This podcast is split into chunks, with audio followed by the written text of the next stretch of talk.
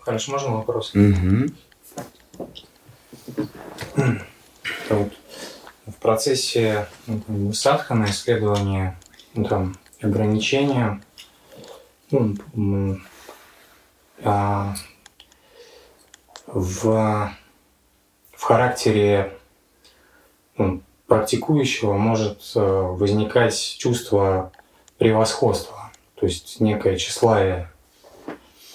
Вот. И понимая это, человек как бы может а, специально а, сохранять какие-то вредные привычки, которые помогают ему, ну, как бы, ну, с его точки зрения, сохранять некое смиренное состояние, не считать себя лучше других. Но, ну, как бы, тут тоже ну, возникает некая, ну, некий такой момент, что ну, все-таки надо как-то из этой ситуации выходить. И, ну, пожалуйста, посоветуйте, как вот практикующему избежать такой ситуации.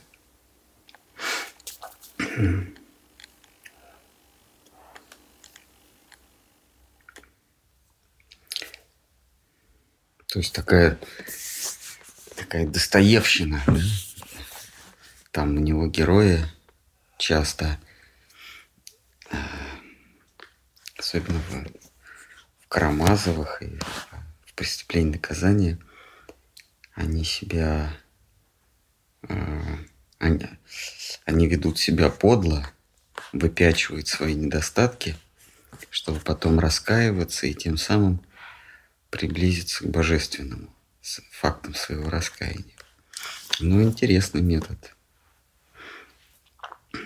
А дело в том, что человек, живое существо, это не что-то однородное, а у него, мы часто говорим, несколько покровов или несколько телесных оболочек. Есть физическое грубое тело, есть эмоциональное тело, есть умственное тело, рассудочное и, наконец, духовное. И, и садхана, то есть нек- некоторые ограничения, они, они а, практикуются только физическим телом. А, а, физическим телом а, для того, чтобы а, умиротворить ум, для того, чтобы ограничить действие чувств или ограничить ареал чувственного восприятия и тем самым всю свою деятельность как бы втянуть в себя, как Кришна говорит, э, садху, он, он как черепаха втягивает в себя конечности и остается внутри себя, остается во внутреннем мире. Вот эти вот конечности – это чувства. Вот их, вот эти все ограничения, они призваны втянуть себя конечность, втянуть себя в чувства. И э, телесно человек, который практикует что-то, он, конечно, выше других. Тот, кто ограничивает себя, тот, кто ведет жизнь в аскезах, в, в запретах, то есть а, ограничивает свои чувственные чувственные удовольствия, он а, выше их, он, он выше тех, кто ведет жизнь разнустанную. А он и телесно выше, и он вот, и эмоционально он выше. Он более уравновешен, а, более, более что ли, нравственен. То есть он нравственно, он более, более высокий. Так вот, если он, он нравственно а, и физически он а, стоит выше тех, кто ведет жизнь разнузданную, кто не подчиняется никаким религиозным заповедям. А, но все эти ограничения призваны возвысить центр, центр регистрации или центр сознания, возвысить выше физического сознавания, выше физического самоотождествления и чувственного самоотождествления в некую более высокую область, которая либо область разума, либо область а, уже а, чистого духа. И вот если этого не происходит, если не происходит вот это, извините за пошлость, сублимация, вот это сознание удаляется от физического мира и переходит в некое новое измерение, Штхар Махарадж говорит. Если этого не происходит, тогда он, оставаясь в, во внешнем мире, в мире внешних объектов, он, естественно, будет себя чувствовать выше других – и это неизбежно, потому что, потому что он таковым и является. Человек, который контролирует себя, он в нравственном смысле и в физическом смысле, эмоциональном смысле он выше остальных, которые живут животной жизнью, которые вот, вот, а, вот как дети, например, малые дети или животные – они думают о том, что они чувственно воспринимают. У них отсутствует отвлеченное мышление. Они не могут подумать о смысле жизни, о своем, своем стержне внутреннем, да, своем «я». Они, их сознание, оно сосредоточено на том, что регистрирует их чувства. Вот ребенку что-то показал, и у него все внимание на вот эту игрушку или там какой-то предмет. Он что-то услышал, у него все внимание на то, что он услышал. То есть внешний мир контролирует его полностью. То же самое с животными.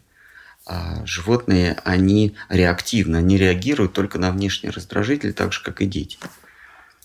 А человек взрослый, э, он уже может отвлечься, оторваться от внешних раздражителей и подумать, например, о чем, для чего я живу, а, а в чем смысл телодвижений, которые я совершаю, а, вот, а, смысл всех этих а, передвижений, хождений, слов. А, у него уже появляется умозрение, есть такое русское слово хорошее, умозрительная деятельность. То есть он уже может действовать умом. Вот если у него не, не происходит переход в эту умозрительную деятельность, то, конечно, он будет себя ощущать выше других, и так оно и есть. Но вот если происходит этот вот переход в, в, умозрительную деятельность, то есть деятельность, которая или сознание, восприятие, которое не зависит от того, что, что тебя раздражает извне, тогда и сам вопрос кто выше, а кто ниже отпадает, потому что вот в этой самой области нет, э, нет критериев выше и ниже э, завязанных на деятельности. Вот в тех сферах, в, в умозрительной сфере, неважно, ограничивает себя человек, ведет разнузданную жизнь, вернее, его физическое тело, не это является средством оценки, средством его оценки. И, и в той сфере он себя уже не будет чувствовать выше других, потому что, во-первых, он сосредоточен на внутреннем своем я, на хорошем своем я и на, на неком сверх-я. И те, кто остались за пределами его чувственного восприятия, так сказать, основная масса людей, она его просто не интересует.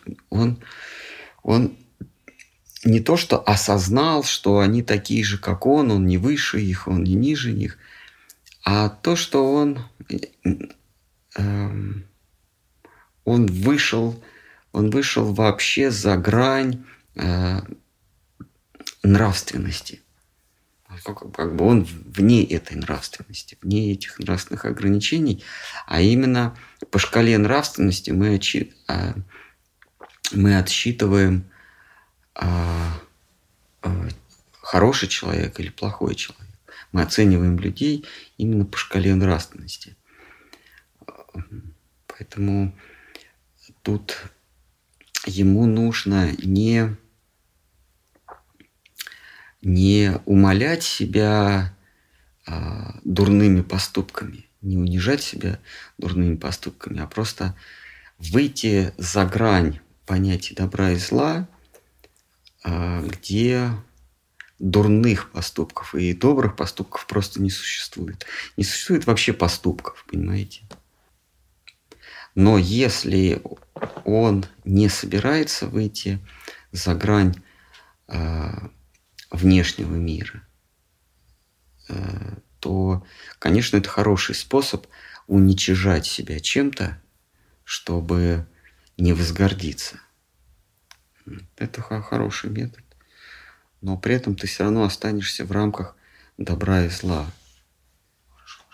Да, конечно. А вот у разных, адеп, ну, у разных адептов разных религиозных путей есть такая не теория, а как бы оправдание, не знаю, как назвать, что они, если у них есть какая-то слабость, они думают, что вот я полностью погружусь в эту слабость, там, ну, без разницы какая, и потом присытившись ей, по типу, я от нее избавлюсь. Это вообще, эта теория имеет основание или это... Ну, имеет, она даже упоминается в Бхагаватам, а, по-моему, Шукадева говорит, что можно пойти путем пресыщения, пока ты не достигнешь отвращения ко всем чувственным радостям. А само вот это отвращение, оно может вызвать какую-то духовную реализацию, или будет только просто отвращение? И отвращение, оно является какой-то ступенькой для духовного прогресса, или это просто, ну, просто отвращение и все? Нет, является. Шиткарм, хорошо называет апатией. Апатией к, к окружающему миру такое слово употребляю. Ну, то есть такую неприязнь, безразличие, э, дым такой. Все это понимаете, дым. Ну, позитивно оно что-то дает? А, а тут как, как повернется. У разных людей по-разному. Это зависит, я думаю, все-таки от кармы. Может быть, от сукрити, от кармы. А у одних пресыщение вызывает разрушение собственной личности. А у других вызывает мысль, что если я присытился этим, то здесь мне искать нечего, попытаюсь я искать что-то за гранью этого мира. Другие, кто находится, э, кто, кто, кто пребывает в материальной сфере бытия, они не помышляют о том, что за гранью чувственного опыта есть некий внечувственный опыт. Они туда, они об этом даже не помышляют, и а, поскольку кроме чувственного физического мира нет ничего, и они к нему испытывают отвращение, то происходит такое саморазрушение. Меня здесь ничего не привлекает, мне здесь ничего не нужно. И это, это до, до разрушения личности, которое может привести даже физическому разрушению тела, самоубийству какому-нибудь. Тут как повернется.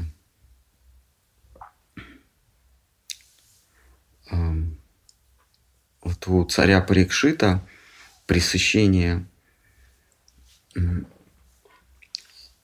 этим миром вызвало новый поиск, ну, импульс к новому поиску того, что лежит за гранью чувственного мира.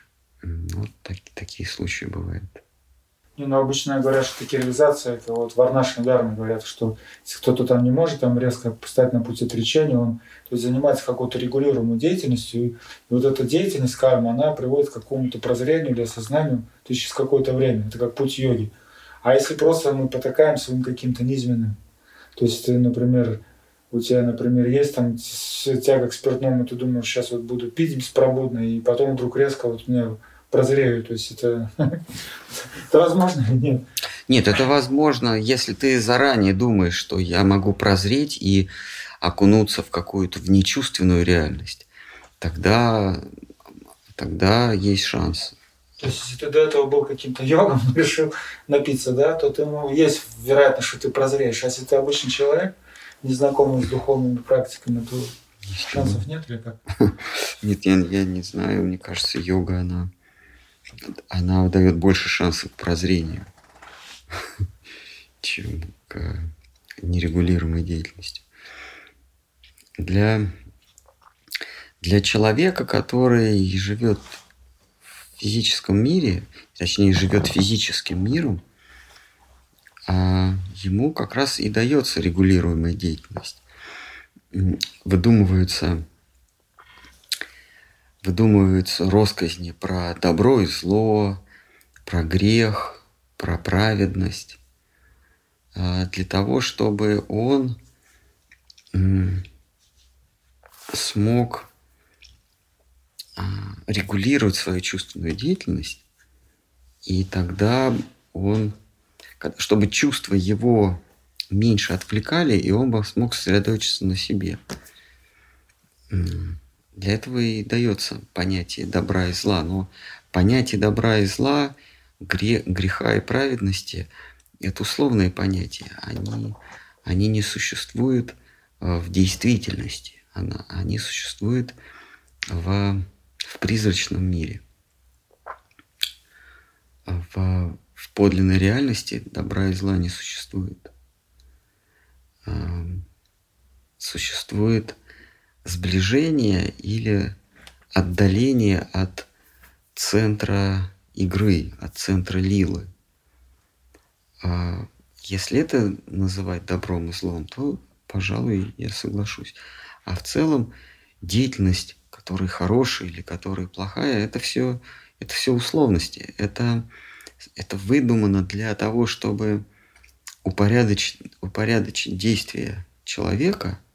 Но, естественно, со временем э, эти понятия добро и зло начинают э, быть использованы недобросовестными властителями умов, недобросовестными лидерами, которые регулируют деятельность других, а, чтобы подчинить их себе. Так, это, это неизбежно. Кришна говорит, что это происходит всякий раз э, со временем, а и потом он снова приходит и восстанавливает понятие дхармы, то есть восстанавливает по понятие добра, зла, закона, беззакония веры и безверия, богопочитания и безбожия. А просто в этом, в этом мире, в этом трехмерном мире а, существует такая вещь, как действие. А, и на, на это понятие действия, да, и каждый пребывающий вот в этой сфере бытия, он себя считает действующим. И для того, чтобы действия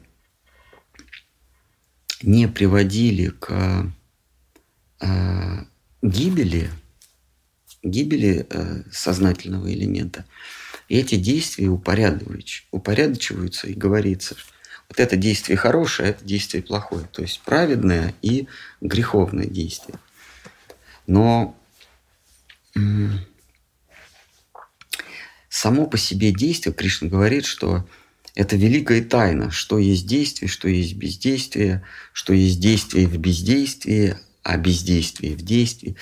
То есть он так запутывает, он говорит, вообще-то это все настолько условно. Как таковой деятельности нет, он позже в 13 главе говорит, что на самом деле сознание просто наблюдает – за тем, что происходит вокруг него. Оно не, оно ничего, оно не, сознание не является действующим. Джива, она не действующая, она наблюдает. Вернее, атман, он наблюдатель, а джива уже действующий. То есть джива, она по определению находится в состоянии иллюзии всегда, в состоянии самообольщения. А, потому что мы живем в, мире предметов, и вот передвижение этих предметов мы называем действие.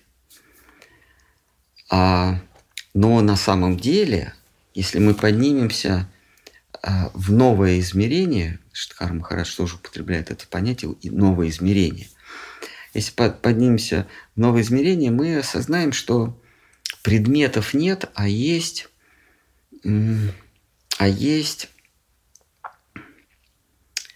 некие всплески Э, всплески каких-то явлений, которые мы называем с вами предметами. Ну, например, э, мы какое-то явление называем молнией, а какое-то явление называем громом. Но на самом деле это одно и то же явление. Просто разными инструментами мы это явление воспринимаем по-разному. То есть это некий, не, некий всплеск, а, давайте назовем это энергией, да, или некий, некая подвижка энергии, или под, подвижка какого-то сгустка а, материи, да, которые мы воспринимаем на слух как гром, а на глаз как э, проблеск. А на запах там какой-нибудь там запах озона, да, а на вкус там еще что-то. Но это какое-то одно явление. А, а всплеск чего? То есть это некая, это некая, некая волна, некая подвижка какой-то общей массы, э, общей, общей массы энергии. Так вот, когда мы переходим э, от предметного мира к миру перетекания вот этой единой массы, мы осознаем, что и, хор... и, и не существует ни добра, ни зла. Ну, действительно, что плохого или что хорошего, что греховного или что праведного в том, что э, в океане плещутся волны. Что в этом хорошего или плохого? Они просто, просто-напросто себе плещутся. И вот Кришна говорит, что этот мир состоит из... И он перечисляет э, земля, вода, огонь, воздух. Потом вдруг он перечисляет горе, э, радость, Понимаете? Помните какие-то такие непонятные абстрактные вещи, которые он укладывает в синонимический ряд с э, землей, водой, огнем. А это все то же самое на самом деле. Земля и радость, печаль, воздух. Собственно, это все одно и то же. Это просто перетекание какой-то энергетической массы, она называется пратхана. Или, или когда она уже принимает какие-то конкретные волнообразные образы, она уже называется прокрити. И вот когда мы поднимаемся над вот этими всплесками вот этой единой массы, мы осознаем, что нет ни добра, ни зла. Поэтому считать себя выше других, считать себя ниже других, а по какой шкале? Все просто плещется. Просто само перетекает одно из другого. Это, так сказать, происходит первый такой первое, а, первый эволюционный сдвиг сознания. То есть мы говорим об эволюции сознания, но эта эволюция, она такая такими шажочками, такими стадиями происходит. А, вот первое – это осознавание того, что предметов нет, а есть просто перетекание некой массы. А просто тут нужно добавить такой фактор, как время – то это время, которое все уничтожает. Оно ничего не уничтожает. Время – это просто-напросто а, некое измерение, которое складывает наше, наше чувственное восприятие в последовательность. Вот это вот самое, это самое время. То есть одна волна перетекает в другую, и вот это самое перетекание одной волны в другую мы называем время, таким грозным, грозным именем время. А вот то, что здесь кажется временем, там вообще в запредельной реальности это, это запах фиалки э, в, в венке какого-то пастушка. Вот то, что там они... О, какой у тебя сегодня хороший запах фиалки. А здесь это грозное время, которое все уничтожает. Понимаете, там в другом измерении все, все ломается, все по-другому. Естественно, там нет ни добра, ни зла. А, это вот первый шажок, да. Второй шажок, а, а что же такое, и что это вдруг вот это вот плещется? Вот я воспринимаю, хорошо, я воспринимаю, что все, перете... все песок, да, или все перетекание вот этой жижи, э, иногда она, она так медленно движется, что мне кажется, что это твердый предмет.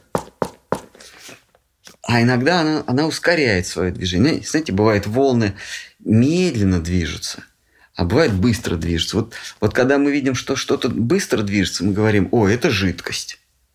Или вообще это газ. А когда она что-то медленно-медленно движется, мы говорим, о, это твердый предмет.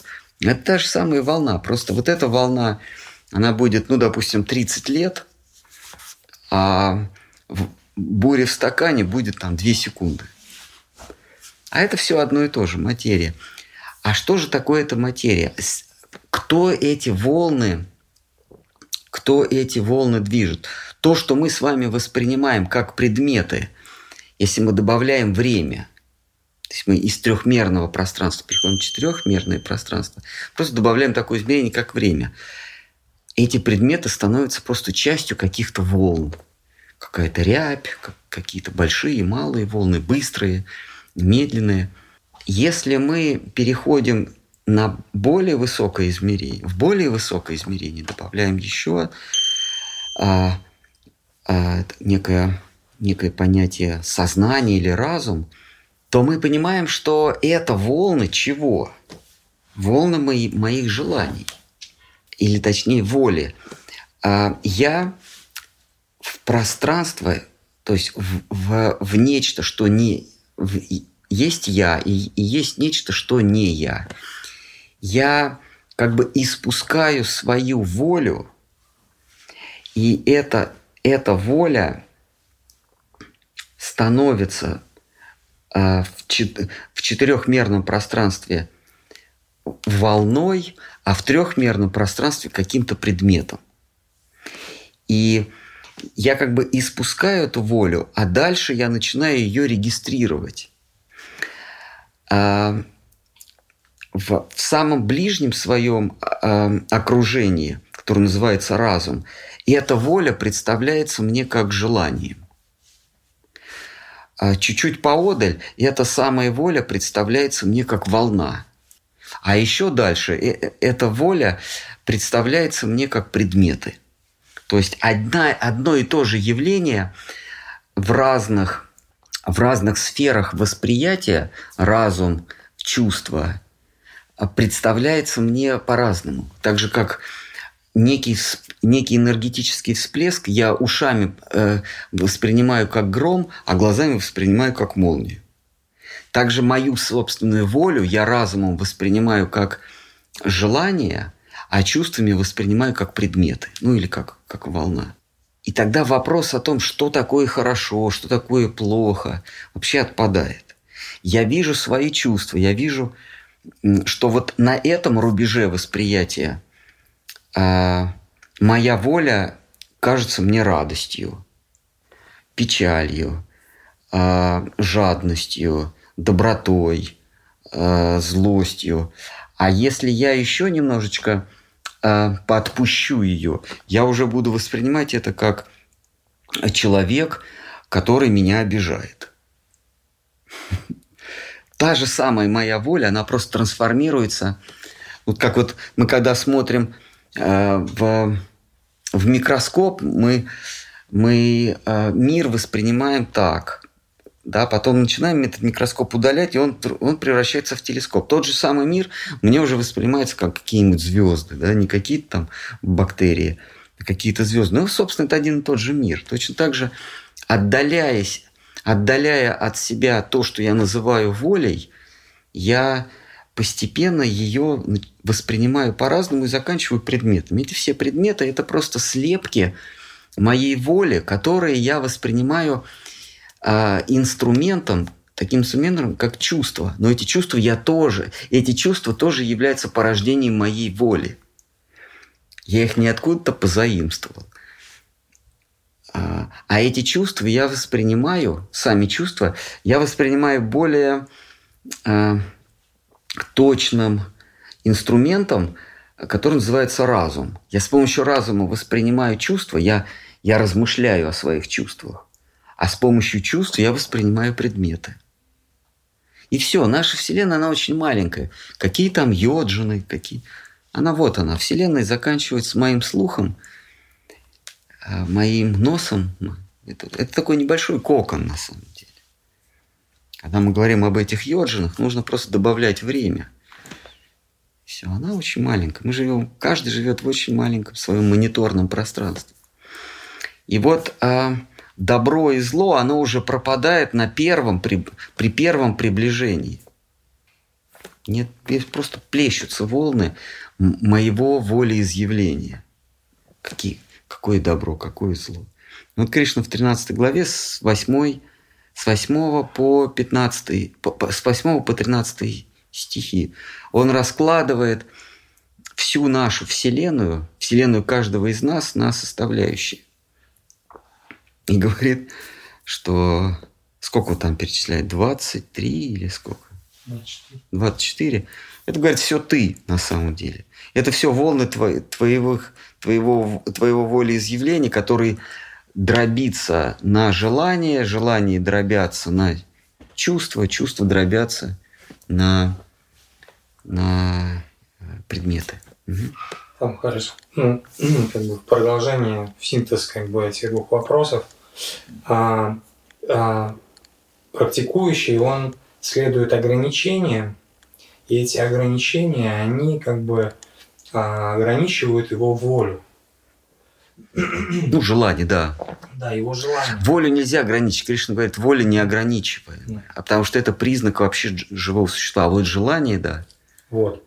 А, и ну, в какой-то момент а, возникает, а, а, то есть когда Садхака там какое-то время следует чужой воле, а, то он начинает а, испытывать страх, что он исчезает, потому что ну, как бы признаков собственной воли не остается. Угу. И как преодолеть этот страх? То есть, ну, потому что ну, в какой-то момент ты понимаешь, что ты, ну, как бы, ты следуешь чуж... ну, как бы не своей воле, а твоя воля, по факту, это ну, только возможность ошибаться.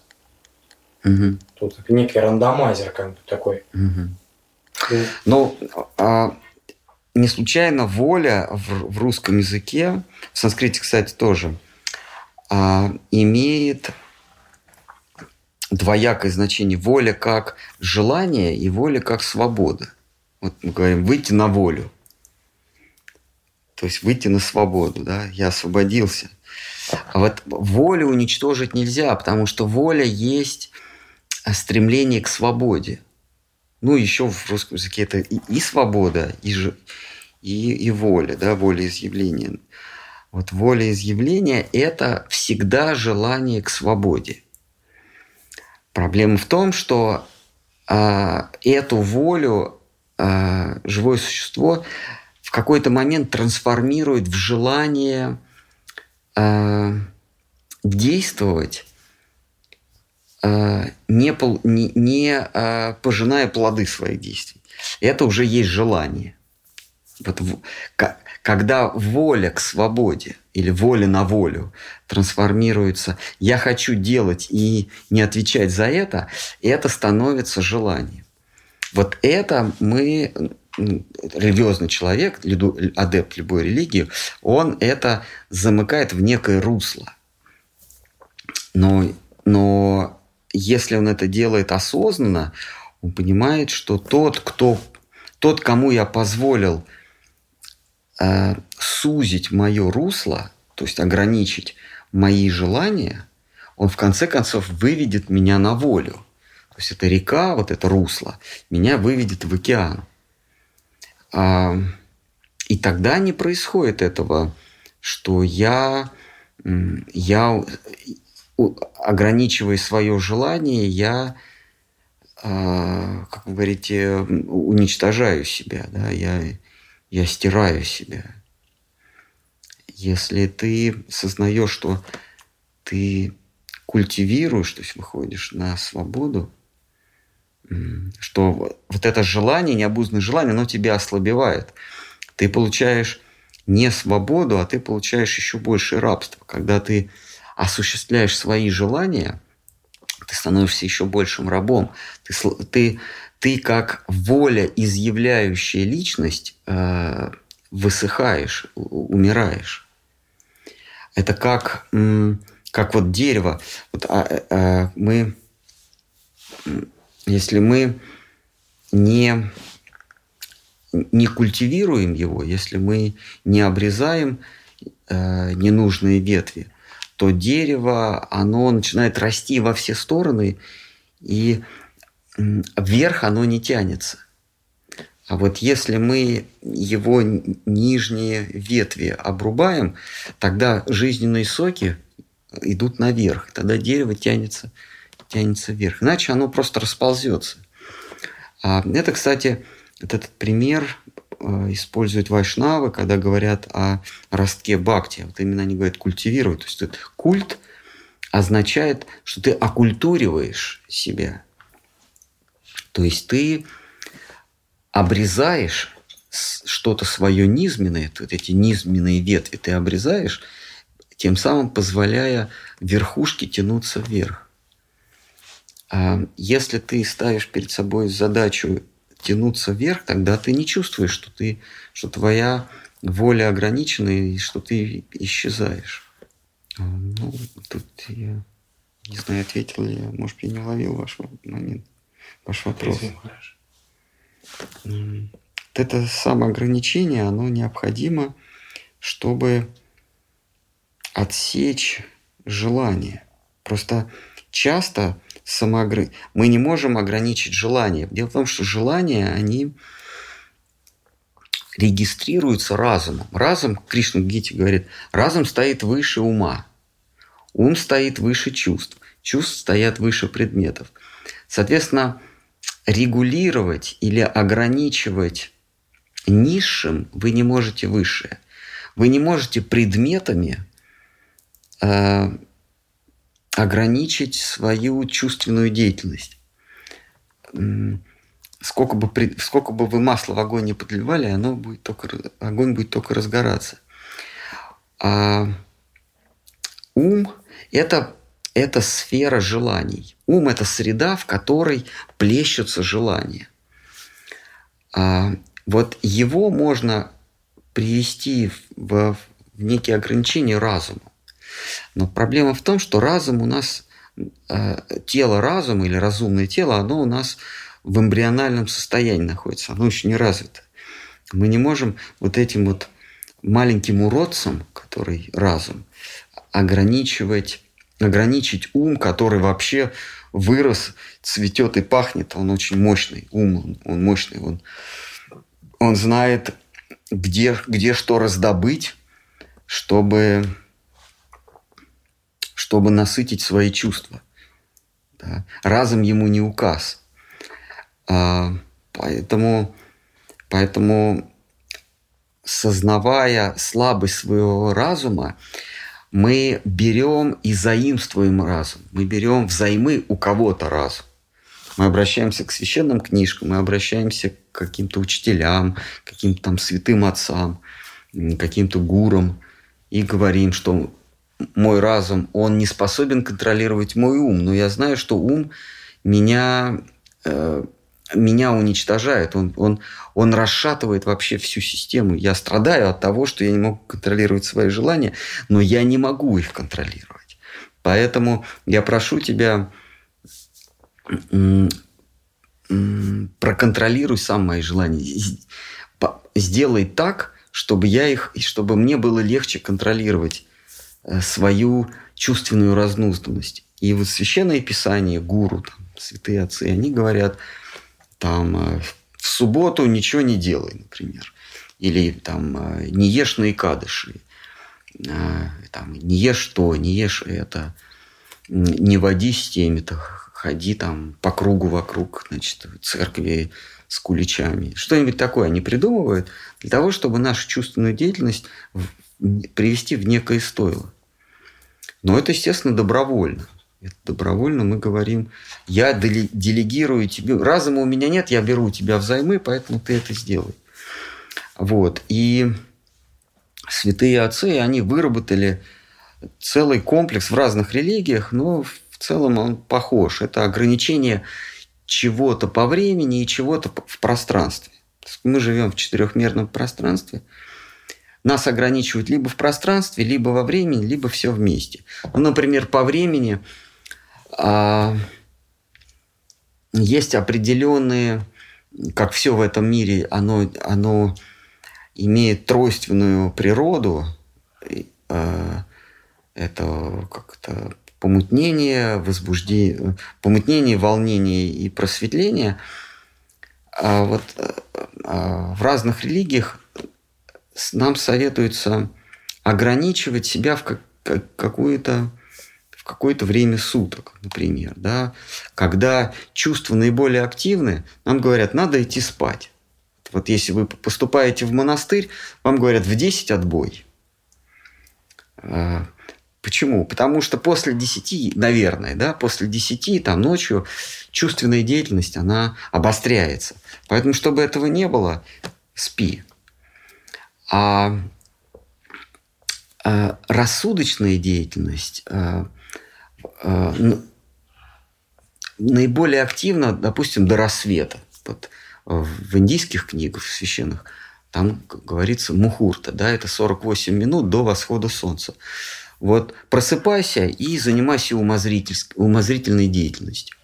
Это вот так называется в русском языке медитация называется умозрение. То есть сиди и умозрей. Вот как Кришна э, говорится, да, когда э, опис, описывается, чем же он занимался в Двараке. Вот там говорится, что утром он что там, до рассвета просыпался, э, подносил лампадку предкам Кришна – а что там он еще, и садился медитировать. А вот он занимался умозрительной деятельностью. Что он там на солнце медитировал. Он нам так пример подавал. Вот. Деять... Э, э, значит, а днем э, занимайся какой-то физической деятельностью. Вот так нас, нашу чувственную деятельность регулирует по времени. По пространству нам говорят не общаться, с, как, как Кришна Гити говорит, отстраненность от общей массы людей, да? Как это там? Как? Ну да, отстраненность от людей, от, от, от, общ, от, от обычных людей. Вот как бы ты себя регулируешь в пространстве. Старайся не ходить в толпу, которая ведома какими-то страстями которые кричат там гол или шайбу, или распни его, или, или там визжат от того, что э, летают огоньки и потом рассыпаются. Им нравится от того, что огоньки рассыпаются на небе. Они не просто смотрят, а им нравится это. Вот Кришна говорит, отстраненность от обычной масс, от масс обычных людей, потому что они ведомые страстями похотью и чревоугодием. Больше, толпа больше ничем не ведома. Вот так святые нас ограничивают и в, и в пространстве, и во времени. А, и мы просто должны понимать, что для нашего собственного же блага. Они ограничивают не нашу свободу, а они ведут нас к свободе. Если у нас есть это понимание, что те, кто ограничивают нашу чувственную деятельность во времени и в пространстве, они наши доброжелатели, а не враги. А те, кто говорят, э, делай, что хочешь, ты, ты совершенно э, свободен в своих чувствах, они наши враги. Это наши, как Кришна их называет, самовлюбленные друзья, э, демонические натуры какие-то еще вопросы? Пожалуйста. Вы сказали, что а, можно считать добром и злом это отдаление или приближение к ну, Богу, да, скажем, к игре. Угу. Какие методы, какие действия, чтобы как можно больше приблизиться к этой игре, чтобы как можно больше туда вот поближе а никакие наши действия не, не приблизят нас, только милость тех, кто уже участвует, то в ближнем э, и, и, круге или чуть-чуть поодаль, те, кто имеет доступ, они могут нас приблизить. А никакая работа, никакой труд не приблизит. Но мы можем говорить о приближении, отдалении только когда мы переступили некую черту. До этого момента от нас до этого круга игры, до этого хоровода такое великое расстояние, что а, о приближении и отдалении вообще речи быть не может. Это как, это как вот нам говорят, что Солнце 150 миллионов э, километров от нас. И вот чтобы приблизиться к нему, нужно, например, я, я ставлю э, табуретку и на табуретку становлюсь и, и говорю, вот я уже приблизился. А, как э, говорит э, Кришнадас Кавирадж Госвами, до этой лилы мне в конце, в конце читания читаем, мне как карлику до луны. Угу. То есть, конечно, карлик может э, подняться на ступенечку к этой лиле, но это будет то же самое. Никакой, никакого решительного приближения вы не, не сделаете. А я говорю о приближении отдалений, когда мы преодолели и четвертое измерение. Напоминаю, четвертое измерение – это когда предметы становятся волнами. И преодолели, и преодолели пятое измерение, вошли в пятое измерение. Там это не просто волны, а это волны моей, моей воли. То, что я вижу, это просто я. Я просто себя регистрирую по раз чувствами. Я, я, я себя вижу как э, комнаты вокруг меня. Это тоже, это, это тоже я. Просто я, это, это я через призму чувств. А через призму ума, через призму времени, это просто такая волна. Она вздыбилась. И я. Вот когда мы и пятое преодолели измерение, что есть, есть я, этот мир – это все волны моего вида, это виды изменений моего сознания, как э, в Бхагаватам говорится. Есть не виды измененные сознания, а есть виды изменения сознания. Вот когда я переступил некий порог, и я вошел в сферу не вида измененного сознания, в сферу чистого сознания, вот тогда уже можно говорить о приближении к лиле или отдалении. Но тогда, но там уже вопрос о приближении, отдалении э, решается не через действие, потому что про то, что есть действие и есть бездействие, этот вопрос вы уже решили этажами ниже. В той сфере нет никаких действий. Ты чистое сознание, наблюдатель. Наблюдатель превращается в в действующего, и, и это есть иллюзия майя. Когда ты вышел за грани майи, когда ты вышел из иллюзии, ты понимаешь, что ты только наблюдатель. А если ты только наблюдатель, то ну, нет добра и зла. Но в этот момент ты понимаешь, что дальше я могу пойти только милостью свыше, потому что кроме наблюдения ты ничего не можешь.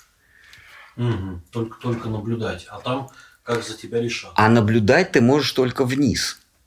Вверх ты не можешь наблюдать. Ну, то есть, как за тебя решат, так скажем. Да, это необычайное чувство, когда ты осознал себя наблюдателем. Это есть вышел на волю, освободился. То, то что называют громкими словами а, мукти, освобождение, что там еще, как там у них называют, нирвана, да, наверное. Это просто осознание того, что ты наблюдаешь и ничего не действуешь, не делаешь. Но если ты ничего не делаешь, то, то ты спрашиваешь, а что нужно сделать, чтобы приблизиться? А ты, ты в принципе ничего не делаешь.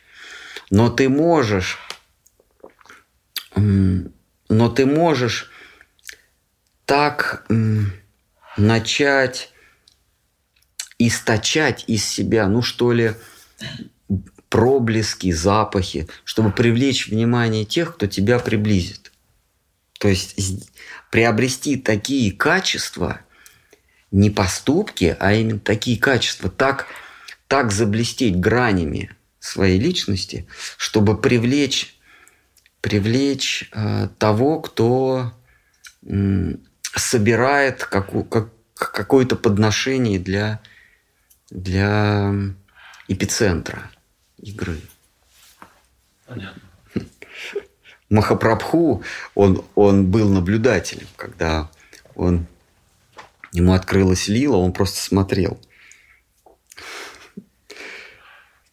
просто смотрел и не помышлял даже, не мечтал о том, что его пригласят. Это Лила, конечно, но он, он не побежал приближаться. А как тогда можно охарактеризовать а, такое, как бы, скажем, в хорошем смысле безумное поведение здесь, в этом материальном мире, а, с ощущениями сильного наркотического опьянения, ничего не употребляя? Это что такое тогда вообще? Как это можно? Не уверен, что понял ваш вопрос. Ну вот, э, если, допустим, начинаешь вести себя очень экстра неординарно, очень экстра экстраординарно, что со стороны выглядит безумием, и испытываешь ощущение, как будто ты употребил какой-то наркотик, но ты ничего не употреблял. И оно очень сильно растекается по всему телу, и ты ведешь себя как безумец. Испытывая сильное блаженство, это к чему можно вообще характеризовать? Что это такое? Не знаю, вам нужно адресовать этот вопрос к тому, кто имеет подобный опыт. Я, к сожалению, такого опыта не имею. По типу эйфории пошел на футбольный матч, там все кричат, и ты закричал, и что-то. А, ну, типа как жахнуть стакан? Ну, вроде ты ничего не пил, не пил, как, как наркотики не принимал, но все кричат, а ты 30 тысяч стаканов, э, и при этом вести себя очень экстра неординарно. Экстра неординарно. Не знаю, это вам надо посоветоваться со специалистом широкого профиля. Я ничего не могу сказать, к сожалению. Можно? Да, конечно. Вот э, в Писаниях Э, когда сравниваются, э, даются для сравнения, описываются, например, материальная э, природа и духовная природа, то всегда восхваляется духов, ну, как бы, как сказать, духовная реальность, да, вот, и все время его восхваляет, что она самая очевидная, что она там всепоглощающая, и что на ее фоне Майя, ну материальная энергия, она очень блеклая, очень такая, ну там разные сравнения идут, как, например, там, э, как, э, как это, след теленка, от копытца теленка по сравнению с океаном. Ну, э, ставят в пример, например, духовную энергию, материальную энергию. И всегда восхваляют вот, духовную энергию, что она самая очевидная, всепоглощающая, всепривлекающая и так далее. Вот. И и там приводятся примеры, что когда ты хотя бы немножко соприкасаешься с этой энергией, соответственно, ты и ну, испытываешь какое-то влечение и так далее. И с другой стороны, мы видим из жизнеописания разных йогов и, и трансценденталистов, которые каким-то образом соприкоснулись с этой энергией, э, что у них ну, в жизни бывают трудности. Например, вот Махараджа Барта, да, то есть он как бы немножко соприкоснулся с духовной реальностью, а с другой стороны какая-то маленькое чувство по отношению к оленю, то есть все перекрыло. Mm. То есть Писания нам говорят, что вот это чувство настолько всеохватывающее, духовное, настолько великое и прекрасное, что по сравнению с ним материальные все эмоции, чувства, они блекнут и кажутся незначительными. Mm-hmm. И, а с другой стороны мы видим на примере разных йогов и садху, что они падают со своего пути просто за какой-то мелочь. Например, там барата, там олененка, там что-то какое-то, ну, по сравнению с духовным, ничтожное чувство, там, какой-нибудь Саупари Муню, там, в воде медитирует, там, рыбка его коснулась, там, и все пошло-поехало. То есть и вот эти восхваления духовной природы это просто привлечение в Писаниях или в чем дело? Ну, это, это э, нужно сказать, концепция Адвайта, да, что есть и духовная, есть материальная энергия. Штхар Махарадж, он, э, он говорит, если вы меня спросите, я что первично, материя или, или сознание, или дух, говорит, я вам отвечу, что э, материи вообще не существует. Мы просто переходим в разные пласты своего существа. Материя это то, что это то, что я воспринимаю своими чувствами. Это когда я самого себя вижу через призму своих чувств, это есть материя. Вот. Э, в, этом, в этом смысле э, Штхар Махарадж он, он рассказывает, что Махапрабху, он, он эм, пользовался объяснениями Бхагаватам Шидхары с вами, который, по сути, эм, который, по сути, э, монот, как это называется, манист, да? А, тогда как Рамануджа Ачарья, он, он а, а, двоетист. Есть дух, есть материя. Строгое, строгое разграничение.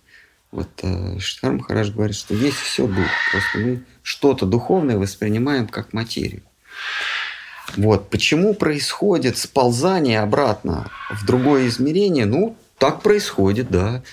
А, мы, мы вот э, Джада Бхарат, да, он вы говорите про Джаду Бхарту, который еще тогда и, Ишабхадевы. И, сын Ишабхадевы, а не э, Джада Бхарата, который, которого там пинали, да, кто, которого поставили сторожить овес.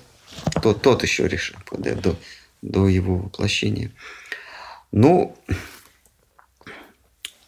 это как переход в новое измерение, вот как э, мы, мы вот в прошлый раз показывали, да, есть, есть два плоских предмета, они двухмерного измерения. И они не могут вот пролезть. Вот один другой не могут пролезть. Но если мы придадим одному предмету третье измерение, переведем его в разряд трехмерного, тогда они могут проскочить друг через друга. Вот мы прям вот этот вот круг, мы, если он гнется, мы его в трубочку сворачиваем, получается трехмерное измерение, он спокойно вот в этот квадратик проходит. Но бывают моменты, когда он снова распрямляется, когда он снова становится плоским. Ну, да, и он, и он тогда попадает в мир добра и зла, мир э, привлекательности предметов каких-то. Его снова начинают одолевать чувства, привязанности, отвращения. Это вопрос, что в Писаниях описывается э, наша встреча с трансцендентным как что-то всепоглощающее, всеохватывающее. Mm-hmm. То есть настолько привлекательно, что все остальное блекнет. То есть оно как бы восхваляет ту действительность э, перед вот этой действительностью нашей.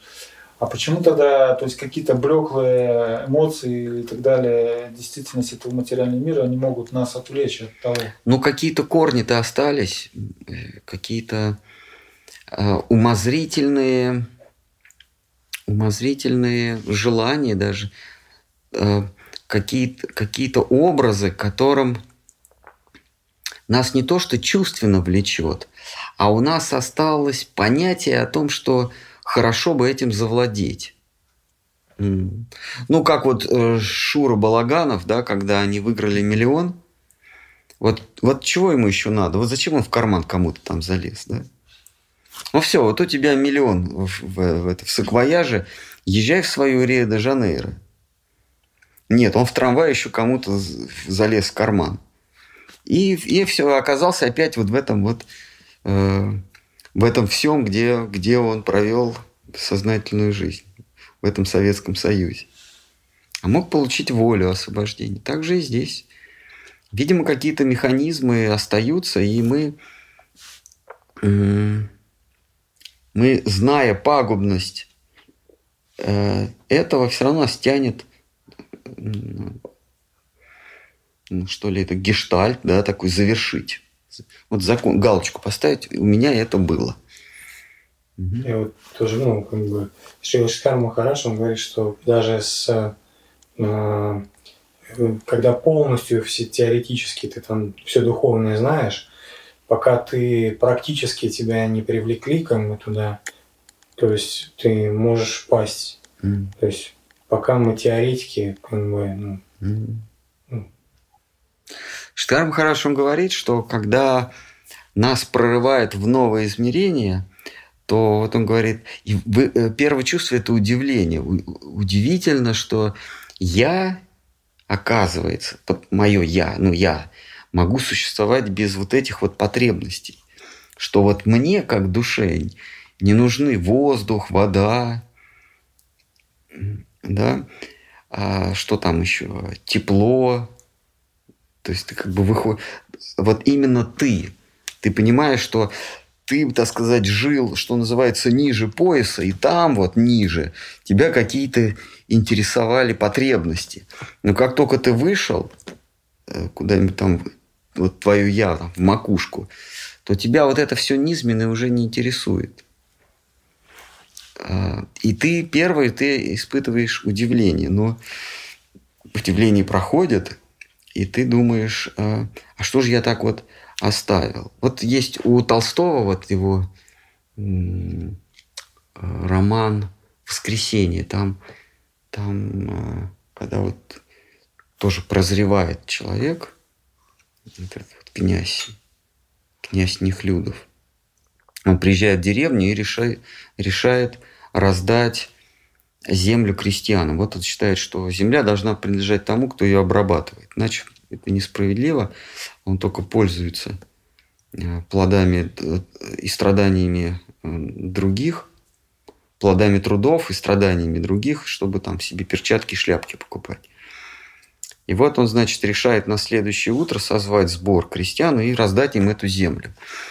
И вот его взгляд а, падает, вот он сидит при, вечером при зажженной свече, его взгляд падает на кресло, которое, он вспоминает, стояло э, в кабинете у его матушки. И вот его, на него накатывают а, детские воспоминания. Вот это кресло, сидела его матушка, и он понимает, что вот если сейчас он все раздаст, а эти земли, они они в окружении его, его помещего дома, и, и дом тоже придет в, в негодность, потому что если он все раздаст, то уедет управляющий, а за новым некому будет сидеть, там крыша обвалится. Вот он вспоминает и говорит, нет, наверное, я все-таки не буду это раздавать.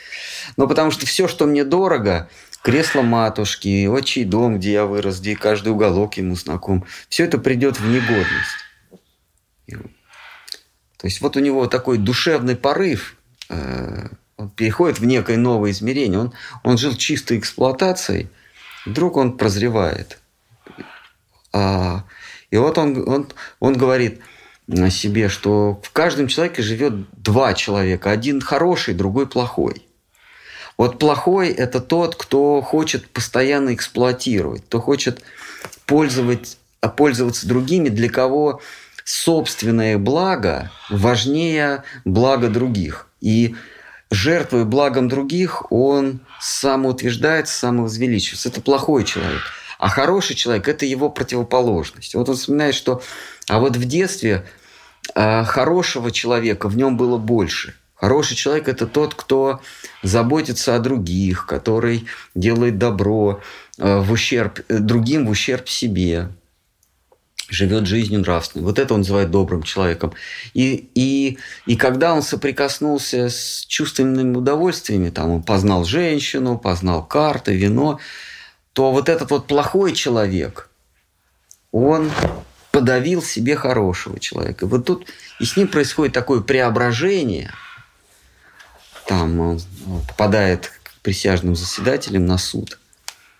Девушки, которую он когда-то соблазнил, и она она оказалась в доме терпимости, и вот он, и он видит ее, что он причина ее, ее нынешнего положения, ее на каторгу э, осуждают. Она там кого-то отравила или убила, я уже не помню. И вот в нем происходит внутреннее перерождение, и он вспоминает, что тот, тот детский, хороший человек, который в нем жил, он снова в нем ожил. А плохой, хотя и подает голос – Зачем тебе все это надо? Э, ты погубишь все, что тебе дорого было. И потом эти люди, они же заслужили, наверное. Ну, вот идет эта внутренняя борьба. Он понимает, что вот этот вот э, хороший человек, он, он снова рождается, он снова пробуждается, он его пествует. А, вот он приезжает домой в свое имение, и, и, и плохой человек снова его одолевает. Но утром он просыпается, и это был на ночь, когда, когда гуна, гуна Тамаса охватывает нас. Он утром просыпается с первыми птицами, и, и стряхивает с себя влияние плохого человека, э, как росу, и, и идет, собирает крестьян и говорит, я вам все раздаю. Вот.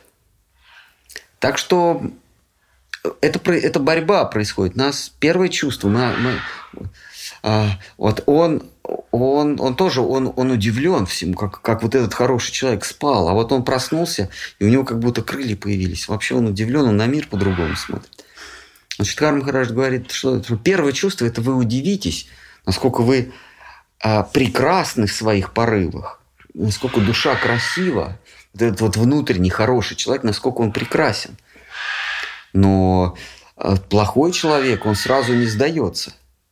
Он начинает через какое-то время, когда чувство новизны, когда чувство удивления проходит, хороший человек, он как ползучая контрреволюция, как, е, как ядовитый гад проползает и начинает отравлять тебя. Вспоминает, что вспоминает, что у тебя есть э, э, семья, что там э, матушка, это кресло, вот эти вот, вот эти вот фиалки какие-то там или какие-то цветы, что такое букет, все это. Не вот это вот эм, горничная, которая тебя лю, лю, любила, мамка твоя, нянька, все вот это вот прошлые какие-то гештальты,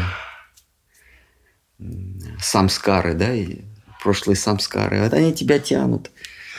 И если ты одолеешь в этой борьбе, потому что вот это прозрение, оно происходит без твоего труда, оно тебе дается как фора. За так ты выиграл лотерейный билет. Но дальше ты должен э, высшему миру доказать, что, что это не случайно, что ты за это борешься. Что ты за это борешься. Но это ну, вот, э, внутренняя работа, и дальше ты должен принять любые ухищрения, любые способы, которые нам дают святые, чтобы хороший человек одолел плохого. Э, э, как в ведической теологии, это вот эти гештальт, вот эти самскары сжечь, э, как зерна на сковородке. И если вы их не прожарили до самого нутра, они прорастут. Вот, если вы не прожарили их, если вы э, занимаетесь кармической деятельностью или гьяной, если в результате гьяны или, или, или каких-то добрых дел, изучения Писаний, что там в Бхагаватам перечисляется, их несколько, э, доброделание, изучение Писаний, мантр, э, значит, религиозные обряды, воздержание, самое, самосозерцание, там еще сколько-то перечисляется. Вот они не позволяют сжечь, сжечь э, вот эти семена, э, семена желаний материальных до самого нутра. Они потом прорастут. Только бхакти позволяет все. Хорошо, вот интересный вопрос тоже вот со случая Барата Махараджи. Вот говорится, что в писаниях Бхагав, там, где восхваляется путь Бхакти, говорится, что путь путя Бхакти достаточно, то есть не надо прибегать ни к чему другому, вот это вполне достаточно. И вера это, это ну, как бы есть процесс. И вот мы смотрим на пример Махараджа Бараты, то есть у него был отец, отец Ришабхадева, да, то есть сам Верховный Господь, потом окружение, там его братья и так далее. То есть он шел путем бхакти, то есть говорится, что он там дошел, дошел даже до стадии Бхава. Вот. И вот э, какая-то оплошность и так далее. И в следующей жизни он вместо того, чтобы продолжить путь бхакти, то есть он занимается выкорчевыванием ну, вот этой проблемы, которая возникла. То есть почему он не продолжил, то есть ну, путь бхакти, не, точно так же не общался со святыми, точно так же не воспевал там мантры, а просто наоборот отказался от общества святых, ну чисто занялся какой-то проблемой. Не... Почему? Ну это к нему, почему? То есть Пхава, она, она увлекает, но она не... Ну, это же просто пхава – это общее понятие, это приязнь. Вот на фоне этой приязни, на фундаменте или на почве этой приязни должна вырасти любовь. У него была приязнь, но не было любви. Я имею в виду, почему он это оставил путь Бхакти и пошел другим путем, вот именно искоренение своих проблем, вот этой привязанности к окружающим и так далее. То есть вот в этой жизни Джада Бараты, по его жизни видно, что он не занимался путем бхакти, а наоборот, ну, пошел по такому пути, э, как это сказать... Вот ему не удалось, ему не, не, не встретился С одной стороны, гуру Вайшнав. там он описывает, прославляет путь бхакти, да? И говорит, что достаточно идти просто по этому пути. Просто достаточно воспевать стремя, там, не слушать Бхагаван и так далее. Вот. И тут же в, в этой же книге приводится пример, где человек шел по этому пути, споткнулся, ему этого пути осталось, ну, получилось недостаточно, ему пришлось при, прибегнуть к другим методам. Ну, эти примеры не надо было при, приводить, тогда была иллюзия, что все легко. Нас, нас, э, нас ждут два, на этом пути один путь это отвесная э, пропасть, это Целый Харибда. Да, это целый Харибда. Это отвесная пропасть, это Сахаджа и, не, и непреодолимая скала, отвесная тоже скала, это, это Гьяна. Мы должны в этом фарватере идти. Ну, у меня вообще вот вопрос, вот, вот лично я в своей как бы духовной практике, то есть я где-то Шидара Махараджа вычитал, то, по-моему, в комментариях Шишарты и так далее, он говорит, что э, есть такой путь, когда человек просто открывает ворота сердца как бы из-под тяжка и пускает туда Кришну, как он называет его, не захватчика, а как это сказать? Хари, вора. Да, который высаживает свой десант и все захватывает. Ага. То есть ну да, Хари и так далее. То есть там приводится пример, что Кришна, он как десант, он если открыть ему сердце, он просто туда врывается, там все ворует, захватывает полностью и так далее.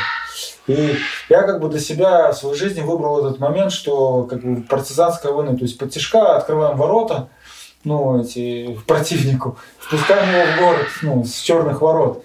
И Кришна там уже делает свое, так сказать, черное дело. Вот. И я как бы, ну, для меня это было вдохновение, что я не борюсь с материальными какими-то своими страстями, привычками и так далее. То есть не борюсь с негативным, а пытаюсь свою жизнь партизанской войной, то есть пустить Кришну. И я считал, что этого будет достаточно. Ну, это достаточно. Вот. А тут оказывается, например, Барата Махараджа, что придется потом все-таки со своими этими иметь дело. То есть еще это, это достаточно, надо постоянно иметь внутренний диалог с Кришной, потому что ты должен же ему помогать. Ты должен помогать ему расчищать свое. То есть это сердце, оно должно быть, ну, ты, по, по крайней мере, должен пытаться расчистить какую-то чистоту, чтобы это не было отхожим местом. Э, Кришнадас Кавирадж, он сравнивает э, очищение, уборка в храме Гундича, как уборка в своем сердце. Махапрабху, конечно, очистит храм Гундича, но, но все преданные, они помогали, они тоже старались. Конечно, Махапрабху – это его желание. Он в, наш храм сердца, он хочет э, Кришну Махапрабху хотят пройти в наш храм сердца, но мы тоже должны помогать, как преданные э, помогали Махапрабху чистить, э, убираться в храме Гондич, также и мы должны в своем сердце как-то помогать ему, а не просто э, запустить Махапрабху в храм Гундича и сидеть, значит, ждать просада. Все равно потом просад будет. Он, он Верховный Господь, он все сделает.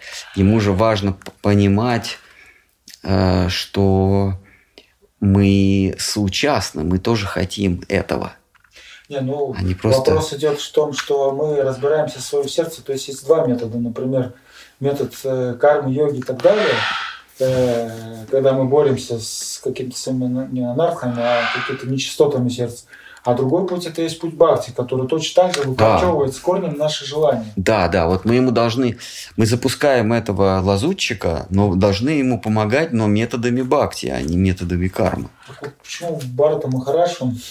Ну вот лучше я, я за других не ответил. Не. Понимаете, если бы в Бхагаватам была история про меня, то, конечно, вот эти бы ошибки были исправлены. Но я, к сожалению, не попал туда персонажем. Вот. Ну, это вот э, нужно учитывать это. Это как вот э, в Библии есть замечательная история про... Помните история, когда Иисус Христос воскресил Лазаря. Да? Он пришел в какой-то дом, а там человек уже умер, три дня лежит или там сколько-то. Вот, и он уже даже пахнуть стал. Иисус говорит, «А, ничего страшного, я его воскрешу. Вот он там пришел, сказал, Лазарь, вставай и иди. И он с Лазарь встал и пошел. Так же, как Махапрабху этого мальчика воскресил в, доме Адвайта Ачарьи. Ну, в доме Шиваса а, Пандита. Так вот, а, история-то этим не заканчивается. А у этого Лазаря было две сестры, а Мария и Марфа. И вот Марфа, она... И Марфа, и Мария, они, они предались Иисусу Христу. Вот. Так вот, когда Иисус Христос был в их доме, там вся семья была, Марфа пошла готовить на кухню. Она готовила для... Ну, занималась деятельностью готовила для них, для, для гостей. А Мария села возле него и стала его слушать. Иисус Христос сказал, что ты правильно поступила, а Марфа, которая там на кухне готовила, неправильно. Вот это бхакти, то есть э, это, это, это, как вы сами сказали до этого, динамично. То есть это быть, э, постоянно следовать за своим поводырем – вот в этот момент э, нужно сесть и слушать, вот как, как сделала Мария. А если ты выбираешь какой-то путь, э, сам умозреешь. Думаешь, вот они сейчас там сидят, вот они сейчас проголодаются, я принесу им, им значит, еду. Потом они закончат, я им принесу их угощу. И ты идешь на кухню. Но в этот момент желание его было, чтобы все сидели и слушали. Это есть бхакти. А карма – это я знаю, как лучше, потому что я это делала всегда. Я всегда готовила гостям, вот и я сейчас буду готовить. Вот. Ну, есть еще и гьяна. Это я, я посижу и почитаю. Вот. А бхакти – это, это всегда внимать. В какой-то момент, какое-то время нужно идти готовить на кухню. В какое-то время нужно сидеть слушать. Вот эти вот две противоположности, Марфа и Марии. Вот такая притча интересная. Вот э, Джада Бхарата, он как раз занялся гьяной, видимо, или там, ну да, внутренним вот этим, вот этой самой рефлексией, внутренним умозрением. А, а нужно было предаться и послушать, что конкретно сейчас ему надо делать. А пусть проходит. Пожалуйста, пусть как про... вот вы, вы, вы сейчас рассказали про, пусть проходит. про то, что мы испытываем какие-то чувства, да, и э, чтобы их преодолеть, ну, чтобы не привязываться, да, нужно практиковать бхакти. Ну, может быть, это я так перефразирую, конечно, по-своему. Вот. Я э, я просто задумался, вот, э, я, я в своей жизни испытывал чувство депрессии, причем я его не, не, не понял сразу, что это депрессия. У меня после ухода близких э, накатилось такое самочувствие. И, э, соответственно, я ну, то, что приводит с собой чувство депрессии, это ощущение депрессии, это апатия полнейшая, то есть нежелание что-либо делать, то есть у меня здоровье начало рассыпаться, и, э, и, и как бы сразу, чуть, чуть работу не потерял. А, и вот как, как вот это чувство, я вроде как бы не думал, что я так сильно привязан к человеку, который оказалось, э, причем я даже не ощущал этого. Не было ощущения, что я вот прям ну, я желал, что, ну, я, я понял, что человек ушел, ну, ушел ушел, да, в какие-то другие миры, как-то мозгами. А внутри процессы так э, завертелись, что у меня даже чуть ли не здоровье стало сыпаться. А, как можно, вот у меня вопрос, как э, можно э, охарактеризовать вот это чувство депрессии с точки зрения Бхагаватам и с точки зрения э, вайшнавов? Как, как они смотрят на это? Депрессия? Вы Вы спрашиваете, вы, просите дать определение понятию депрессии? Ведь... Да, как, как, как вайшнавы видят вот, э, ощущение депрессии, потому что оно не ощущается. А, а, а что такое депрессия? Я просто не совсем понимаю. Это нежелание что-либо делать, это отсутствие перспектив. Эм... Это комплекс. Да. Это как болезнь. Это комплекс всего. То есть ощущение, ну, наверное, нежелание действовать. Нежелание действовать всем, всем, ну, всем организмам в целом, то есть все разваливается. Ну, организм это уже вторично, это понятно, это нежелание действовать, это, это значит, что вы жили до этого, и в вашей картине мира вот этот человек занимал очень, э, если не, не самую главную роль, то играл не самую главную роль, то вот очень существенную. И когда вы вот этот стержень выбиваете, то все сыпется и, и теряется смысл, смысл существования. Это в том случае, когда вы считаете, что вот этим трехмерным миром ограничивается вообще все мироздание. Но мироздание, оно многомерное. А, по крайней мере, вайшнавы говорят о пятимерном, да?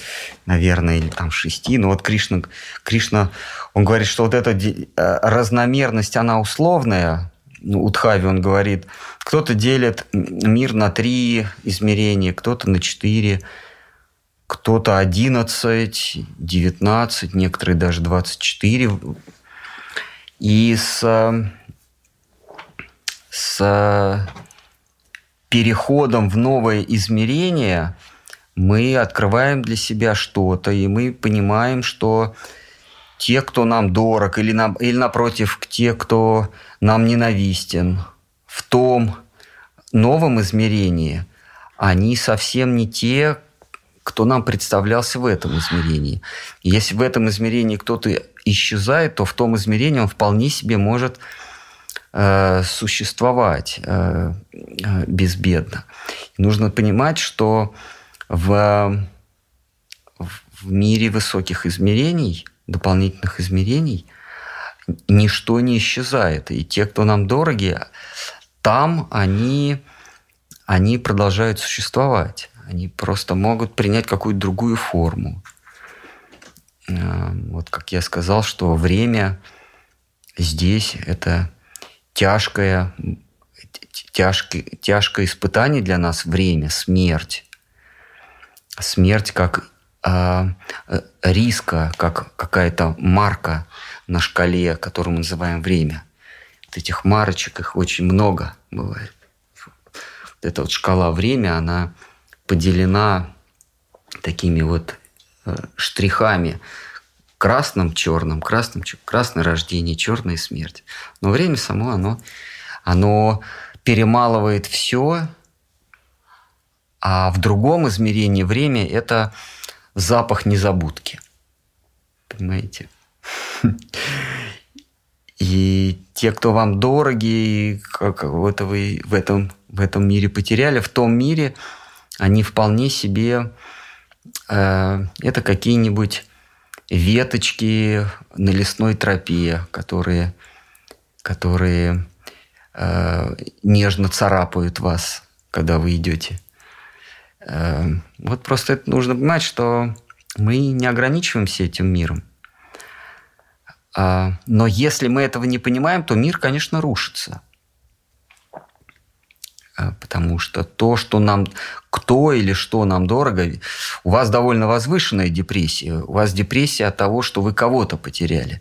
Но есть люди, у которых депрессия, то есть а, отсутствие перспектив и желание что-либо делать, происходит от того, что они что-то потеряли. Например, автомобиль разбили или украли кредитную карточку или, или, или работу потеряли. В общем, от чего-то у них депрессия, а у вас от кого-то депрессия. Это довольно возвышенно.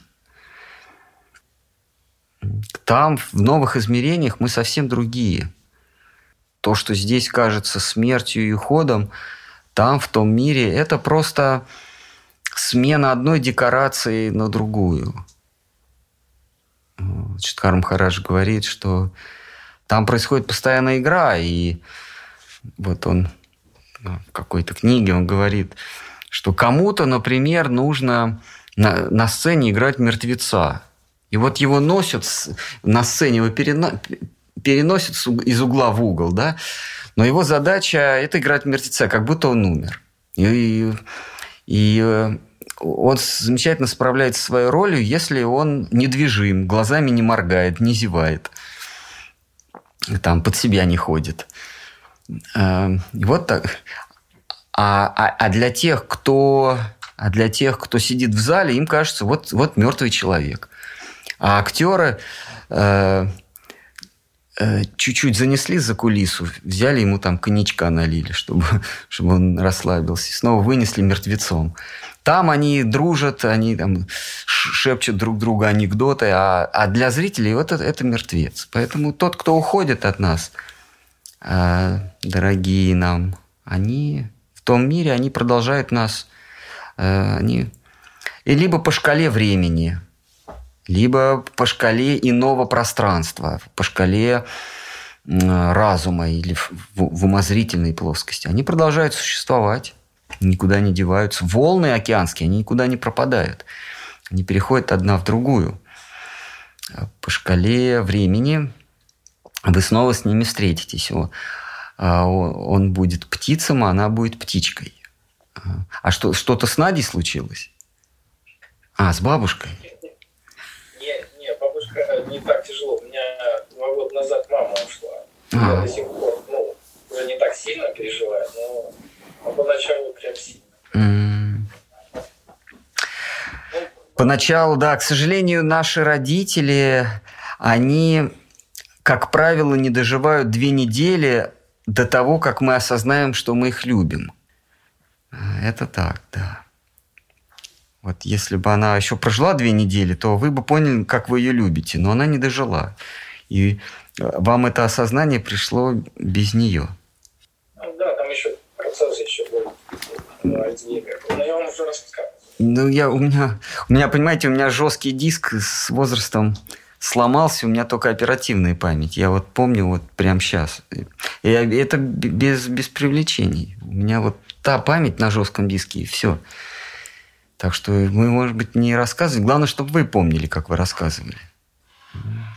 Когда мы осознаем единство всего, вот как я приводил пример в начале – что есть некая, некий всплеск, некий всплеск вещества, который мы слухом воспринимаем как гром, а глазами воспринимаем как молния.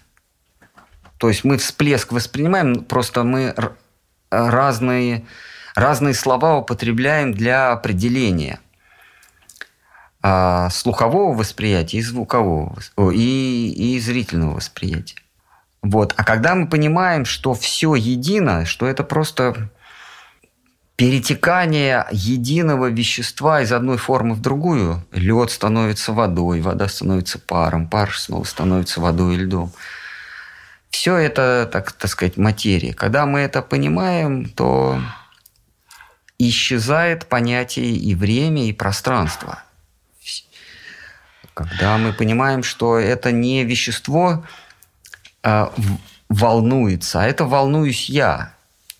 Э, и мы осознаем, что у всех этих волн есть что-то общее. Вот что объединяет, что объединяет все эти волны? Вот что, что объединяет э, дом и, не знаю, там и, и история, история нашего государства казалось да, такие совершенно несовместимые вещи. Что объединяет грушу и муравья какого-нибудь? А это все объединяет их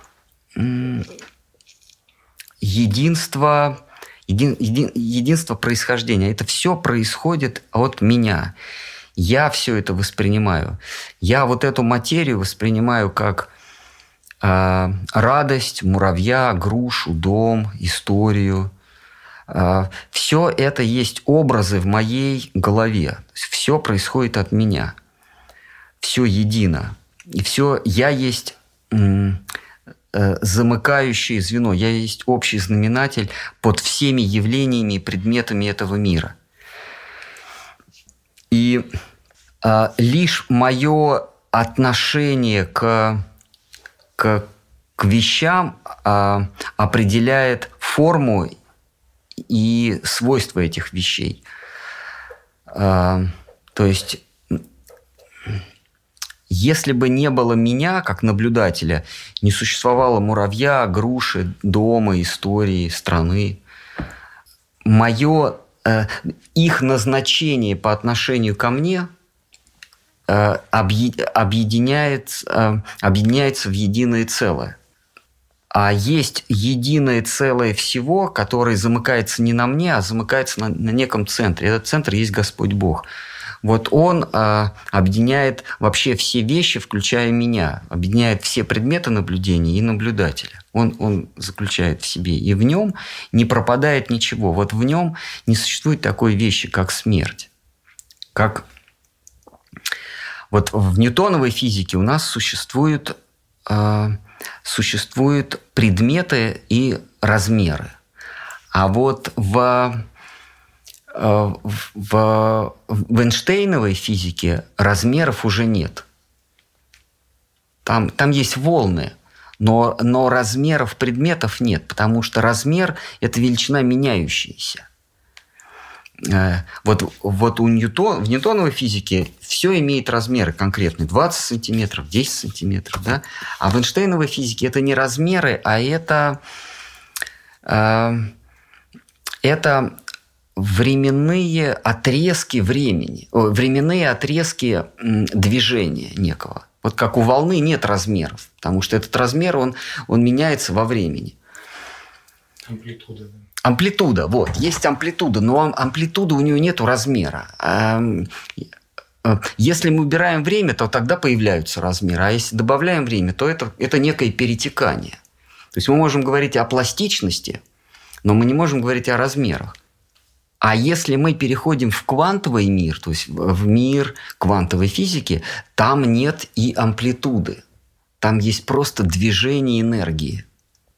Там не то, что нет предметов, а там даже нет амплитуды. Там просто есть перетекание энергии. То есть, или, другими словами, перетекание моего, моих ощущений. Квантовая физика – это физика наблюдателя, а не предметов наблюдения. А вот в, у моих ощущений, э, вот к моим ощущениям неприложима такая вещь, как амплитуда. Ну, какая может быть амплитуда у красного? Или, или какой размер может быть у красного? Э, и вот если мы переходим вот в этот мир, в мир, э, в мир э, впечатлений, в мир ощущений, то есть в квантовый мир – то, конечно, никто от нас не уходит никуда. Мы снова все встречаемся. Мы... Нет, там смерти нет. Вот в мире, где есть размеры, есть и смерть. В мире, где есть время, есть затухание, то есть есть смерть. А в мире, где есть э, э, энергетические переживания, ну, и, вернее, где есть а, регистрация впечатлений, там время отсутствует. И там нет размеров, соответственно, там смерти нет. Я непрерывен, поэтому нет смерти. И мы, мы можем испытывать приязнь или неприязнь только в мире э, пространства и времени. А в мире за пределами пространства и времени там э, нету смерти, поэтому нет приязни, есть, нет неприязни. Вам я бы советовал, если у вас эта депрессия не, не прошла, почитать Бхагаватам, шестую книгу, где, умира... где, где приводится история о том, как умирает любимый ребенок, э, любимый королевский ребенок. Они долго-долго его пытались зачать, он, наконец, у них рождается э, с благословения э, факиров, э, каких-то мудрецов. А потом умирает, достигнув самого нежного возраста, самого, самого перехода от когда ребенок уже не, уже не лепечет свой бред, но еще и не совсем разумен а вот что-то такое переходное, самое, так сказать, любимое, самое нежное. Вот он умирает, и у них депрессия совсем совсем космического масштаба. И к ним вот этот ребенок из того измерения, куда он ушел, он говорит, смерти-то нет, я просто, вы меня просто не видите, я, я перешел в иную форму. И вот он им рассказывает о том, что э, в вашем мире, в трехмерном, в мире предметов, конечно, есть смерть, потому что все, что имеет начало, имеет конец. А в мире, где даже отсутствует время, не существует и смерти. А, поэтому там и, там, там и нету скорби, связанной с, с утратой. А, я получу новое тело, а, или не получу новое тело, но я всегда буду жить, я всегда буду существовать в том измерении, возможно, вы мои дети, а я ваш родитель. Ну ладно, какие-то. Угу. Слабое утешение, конечно. Ну. Там этот ребенок, там был драматичный, его отравили. Он говорит, когда его вызвали, он говорит, у меня было тысячу родителей, которые из них? Он спрашивает. Да, да. Когда его позвали, когда ему сказали вот этому умершему, умершей душе, что вернись, пожалуйста, твои родители убиваются, места себе не находят. Он, э, он говорит, а какие именно родители? Я тысячу раз рождался, тысячу раз умирал. Каким именно родителям? И ему сказали, вот последние, наверное, да, вот последние. Он, а, ну ладно. Ну что, какие-то какие-то у нас. Все. Мир самсары, не мир войкус, мир возвращаются. Да, ну. Просто в этом, я, о чем я хочу сказать, что в этом измерении, где есть начало и конец, есть и смерть. Смерть – это утрата чего-то. А, например, Например, когда вы теряете все деньги, которые у вас есть, вы умираете как э, экономический субъект, как финансовый субъект. Но вы не умираете как физический субъект. Когда вы заболеваете, там, там, не знаю, Альцгеймером, вы уже не можете, например, писать. И вы умираете как писатель. Но как ну, как физический вы субъект, вы не умираете. Вы можете умереть как физический субъект, но останутся ваши книги. И тогда вы не умираете как писатель.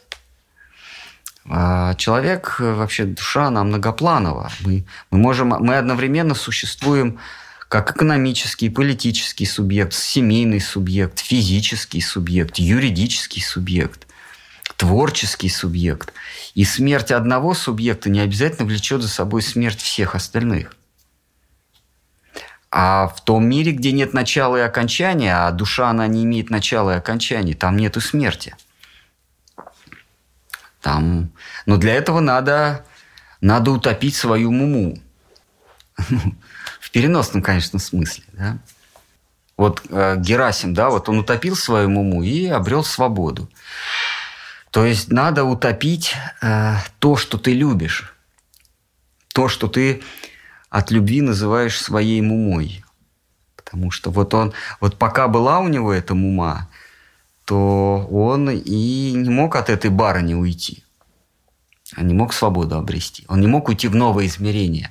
Он был, он был привязан к муме.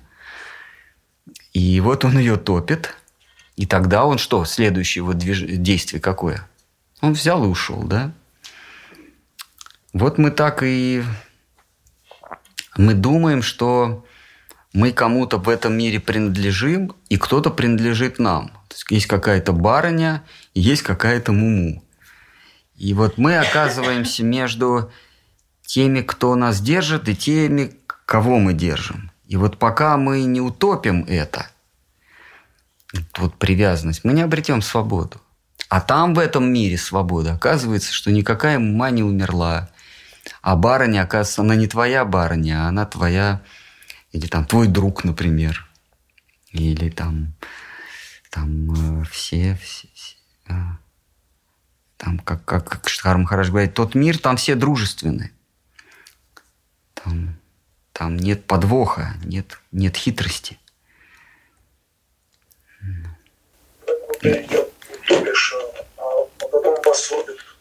А, потом. А потом, что? Посудят. Так, так и кого посадят-то? Герасима, а не тебя. Так страдания это реальное. Страдания реальные, да. Я не об этом хотел спросить. Вот я просто путаю. Вот, вот они уходят в тот мир. Но это же не мир в Иркутске.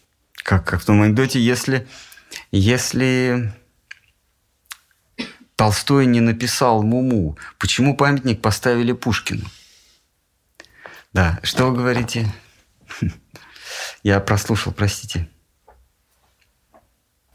Все миры, куда уходят эти все предки. Это же- не, не Иркутска, не Галока. Это же просто А, ну да, да, да. Они, они растворяются. Этот процесс, он, он э, четко описан в Шимат Предметы растворяются в, в- в органах восприятия. Ну вот, например, э, вы погружаетесь, вы, вы в темноте, в полной темноте, вы сосредотачиваетесь на своих ощущениях. В темноте, в тишине, вот куда уходят затворники. Это так фигурально описано, что предметы растворились в чувствах. Предметов больше нет. Ваши чувства, они ничего не осязают, ничего не слышат, ничего не видят. И этих предметов нет. Их, их просто нет. Действительно их нет. А дальше вы начинаете думать о том, что такое органы чувств. И вы вдруг осознаете, что и органов чувств нет, они растворились в ваших мыслях, потому что сами по себе органы чувств, они бессмысленны, если они ни к чему не цепляются. Они не цепляются к звукам, к поверхностям, к запахам, а остается только голая мысль. И вот эта голая мысль, она вдруг опрокидывается, и все, что остается, это ты. Вот эта мысль обращена к тебе. Она уже не думает об органах чувств, эта мысль, она направлена на тебя. И вот, вот в этот момент в тебе и растворяется мысль. Потому что ты не можешь о себе думать. Ты можешь быть собой. Таким образом, вот эти миры, трехмерный, волновой и мир, э, и мир самоощущения или, или самоосмысления, он растворяется в тебе. Ты уже не думаешь, ты просто, ты просто есть, но ты не думаешь о себе. Потому что как только начинаешь думать о себе, появляются органы восприятия, а за органами восприятия появляются предметы. А за предметами появляются хорошие предметы и плохие предметы. А за этим появляются хорошие люди и плохие люди. Кому-то привязан, кому-то не привязан. Вот эти вот миры, они как бы в тебя в- в- входят, как а, черепашьи конечн- конечности входят в панцирь. Ты остаешься самим собой, ты даже о себе не думаешь. Это такая глубокая медитация. Чет- Четвертый сон, что называется. Четвертое состояние сознания. У него нет даже определения, э, как, как у, у Валтима Тули, вот у этого, как же его звали, Теодор или Федор, который, который с ума сошел, да, у него просто нет, ему спрашивали, а что ты ощущаешь, он просто не мог дать, дать определение, вот в Бхагаватам этому дается э, название четвертое, четвертое состояние, его описать нельзя, но оно четвертое. Есть глубокий сон, вернее, есть э, сон, есть бодрствование, есть легкий сон, а есть четвертое. Вот что оно такое, непонятно. Но это вот, видимо, э, то, что испытал вот этот Федор, да, Набокова. А вот в этом трехмерном мире он оказался сумасшедшим. Но там-то он в том мире где тебя окружают феи, э, где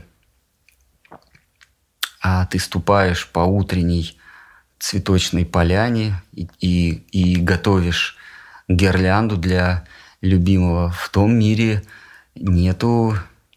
Э, в, в том мире ты совершенно нормален. Но здесь, да, ты, ты ненормален. Страдания есть, но, но просто мы, если мы не оторвались от, от этого мира, они, конечно, неизбежны, как в палате номер 6 у Чехова. А вот это, как, там, как этого врача звали, да? Этот врач, он такой толстовец. Все, все хорошо, все, все, все добро. Но вот ему в, этой, в этом сумасшедшем доме показали, как все хорошо и, что, и, и как страданий нет. Просто он не оторвался. Поэтому страдания остались при нем. Он не оторвался от нравственности. Он не оторвался от дихотомии, от, от двуличия добра и зла. Оно осталось, поэтому и страдания есть.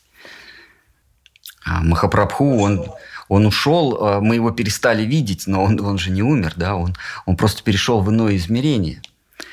Он а, недалеко, не, незадолго до ухода он а, переселился, вот он несколько ночей он находился в своем сне. Да, он он описывает, что он видел. Потом он, он, он вынырнул из того измерения, и он ничего не мог говорить, кроме как стихами. Потому что там реально все говорят стихами.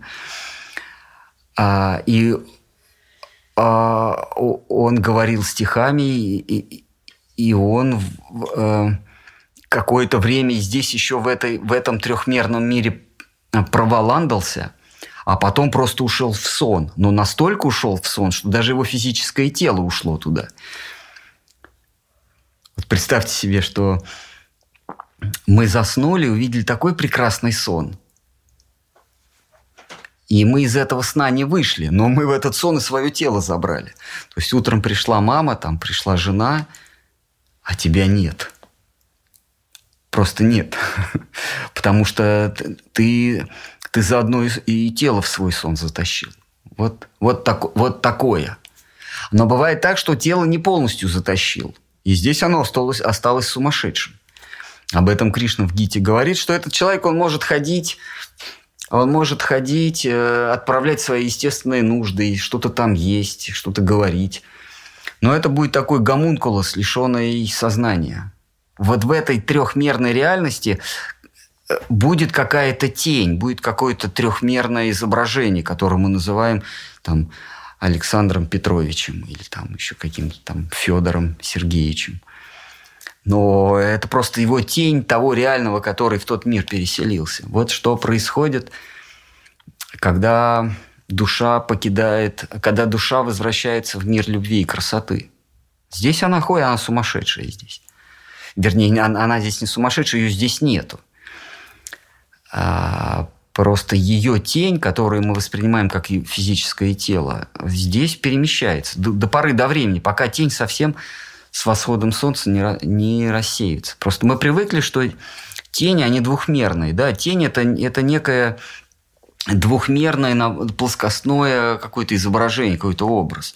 Но тени бывают и трехмерные. Вот наше тело – это и есть тень. Мы почему-то называем это «я», но на самом деле это просто трехмерная тень.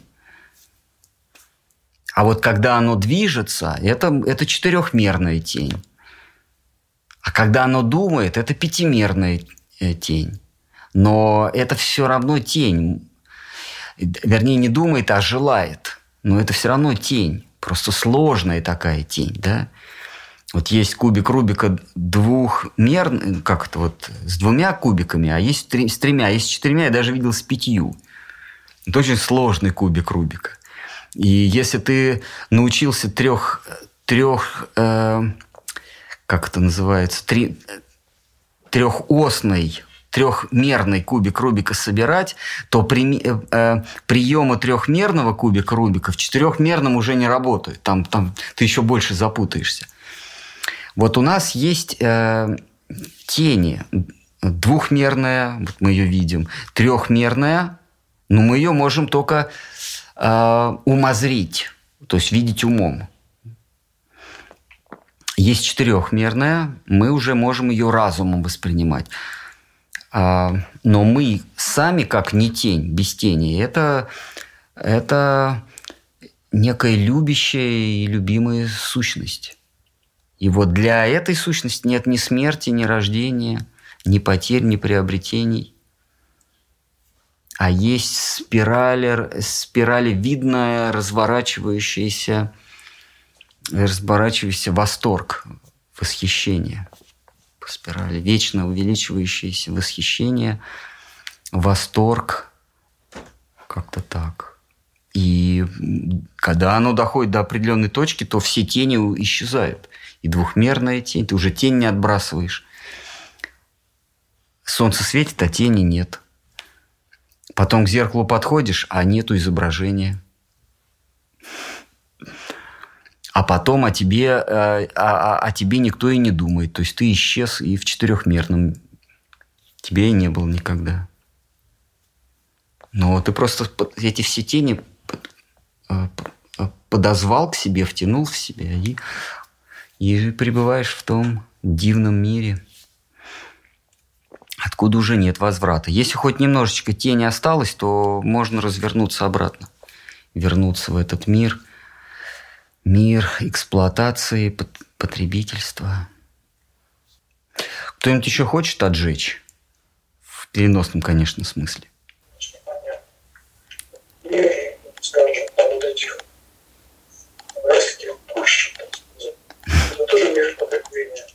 Что мир? Райские кущи? Ну да.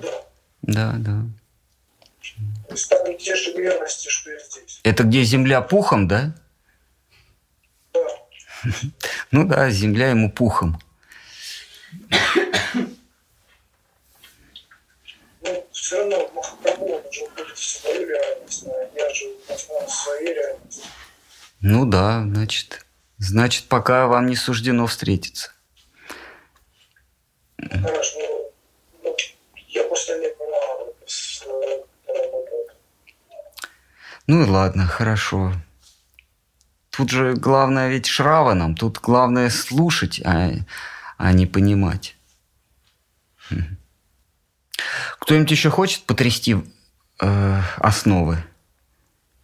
Можно маленький Да, пожалуйста.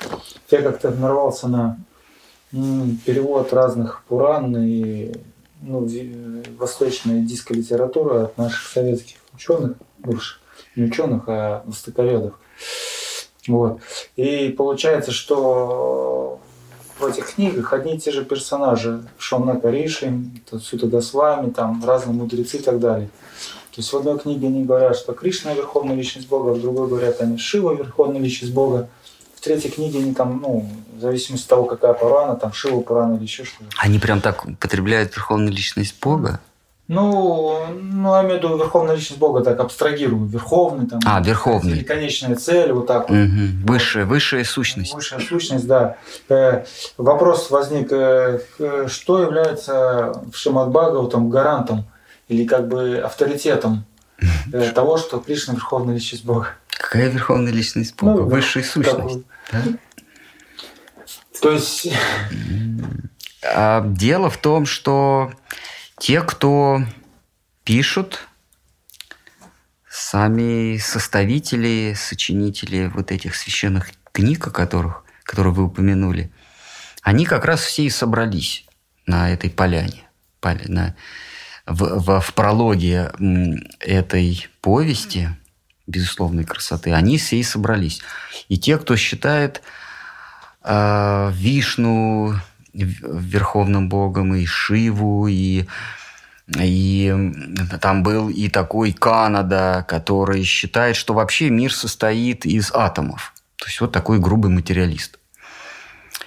И Капила присутствовал, и сам Шива присутствовал, то есть тот, кого э, считают э, мудрые верховным богом, то есть он и присутствовал. Но когда явился Шука, то они все встали и поклонились ему в ноги. Потому что они поняли, что это из некого высшего измерения. Штхар Махараш говорит, есть мир высших измерений.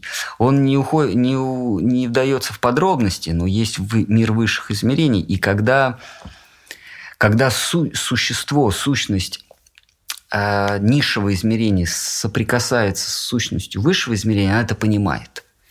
Она еще не в том измерении, она еще не перепрыгнула туда, не, не прошла через вот этот портал.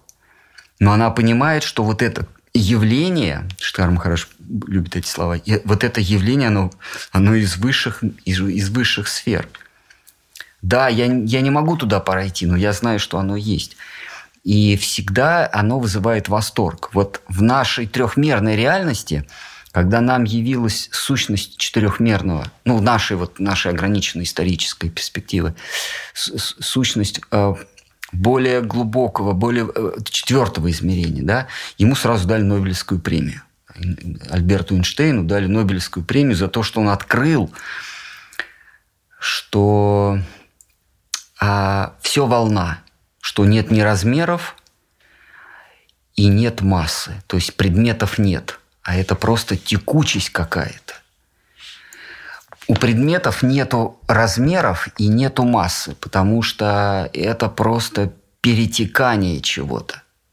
Ему сразу дали Нобелевскую премию, они поняли, что это, это, это мысль или это сущность, то есть не физическое тело Альберта Эйнштейна, а, а его, ну что ли, дух, да, его, его мыслительный аппарат, он из четвертого измерения. Он нам открыл то, что этот мир не предметов, а мир волны какой-то. Когда явилась э, сущность из, друго, из более высокого измерения, то Альберт Эйнштейн этого не понял. Он, он так и не принял квантовую теорию. Он так и не принял, что свойства, что свойства материи в базовом своем Э, свойства материи в самой сути своей, в самой своей основе зависит от того, кто на эту материю смотрит. Квантовая запутанность. Он, он просто не, он, он это не принял, но он, пони, но он понял, что это из какого-то выс, высокого измерения. Эм, и а Розенбергу дали тоже Нобелевскую премию, если я не ошибаюсь. Ну хорошо, Ландау. Э, и вот э, такие сущности, как постигшие квантовую, э, квантовую основу мира, то есть это, это те, кто прозрели в нашем, в нашем с вами понимании, они, собственно, и собрались на этой поляне. И когда явился э, явился Шука, они встали и поклонились ему, то есть они ему дали Нобелевскую премию, потому что они поняли, что он даже не из их измерения, не из измерения, где я, Брахман, э, есть основа всего сущего. И даже не дух есть основа всего сущего. Даже за пределами меня есть некий, некая сверхсущность, а она порождает меня как индивидуальную сущность, а я уже порождаю по, по, по, пружинке, по, по разворачиванию, я порождаю вообще весь этот мир с чувством восприятия.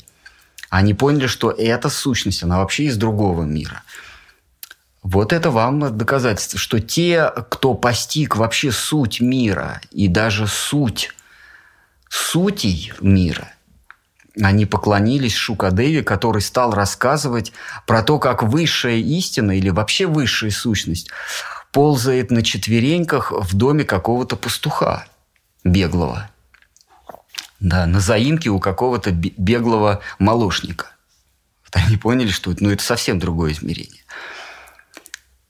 Понимаете, те, кто составляет священные тексты и кому мы кланяемся как величайшим мудрецам – постигшими суть бытия, сами они встают и предлагают место председателя тому, кто говорит, что высшая истина ползает на четвереньках над, по двору у беглого молочника.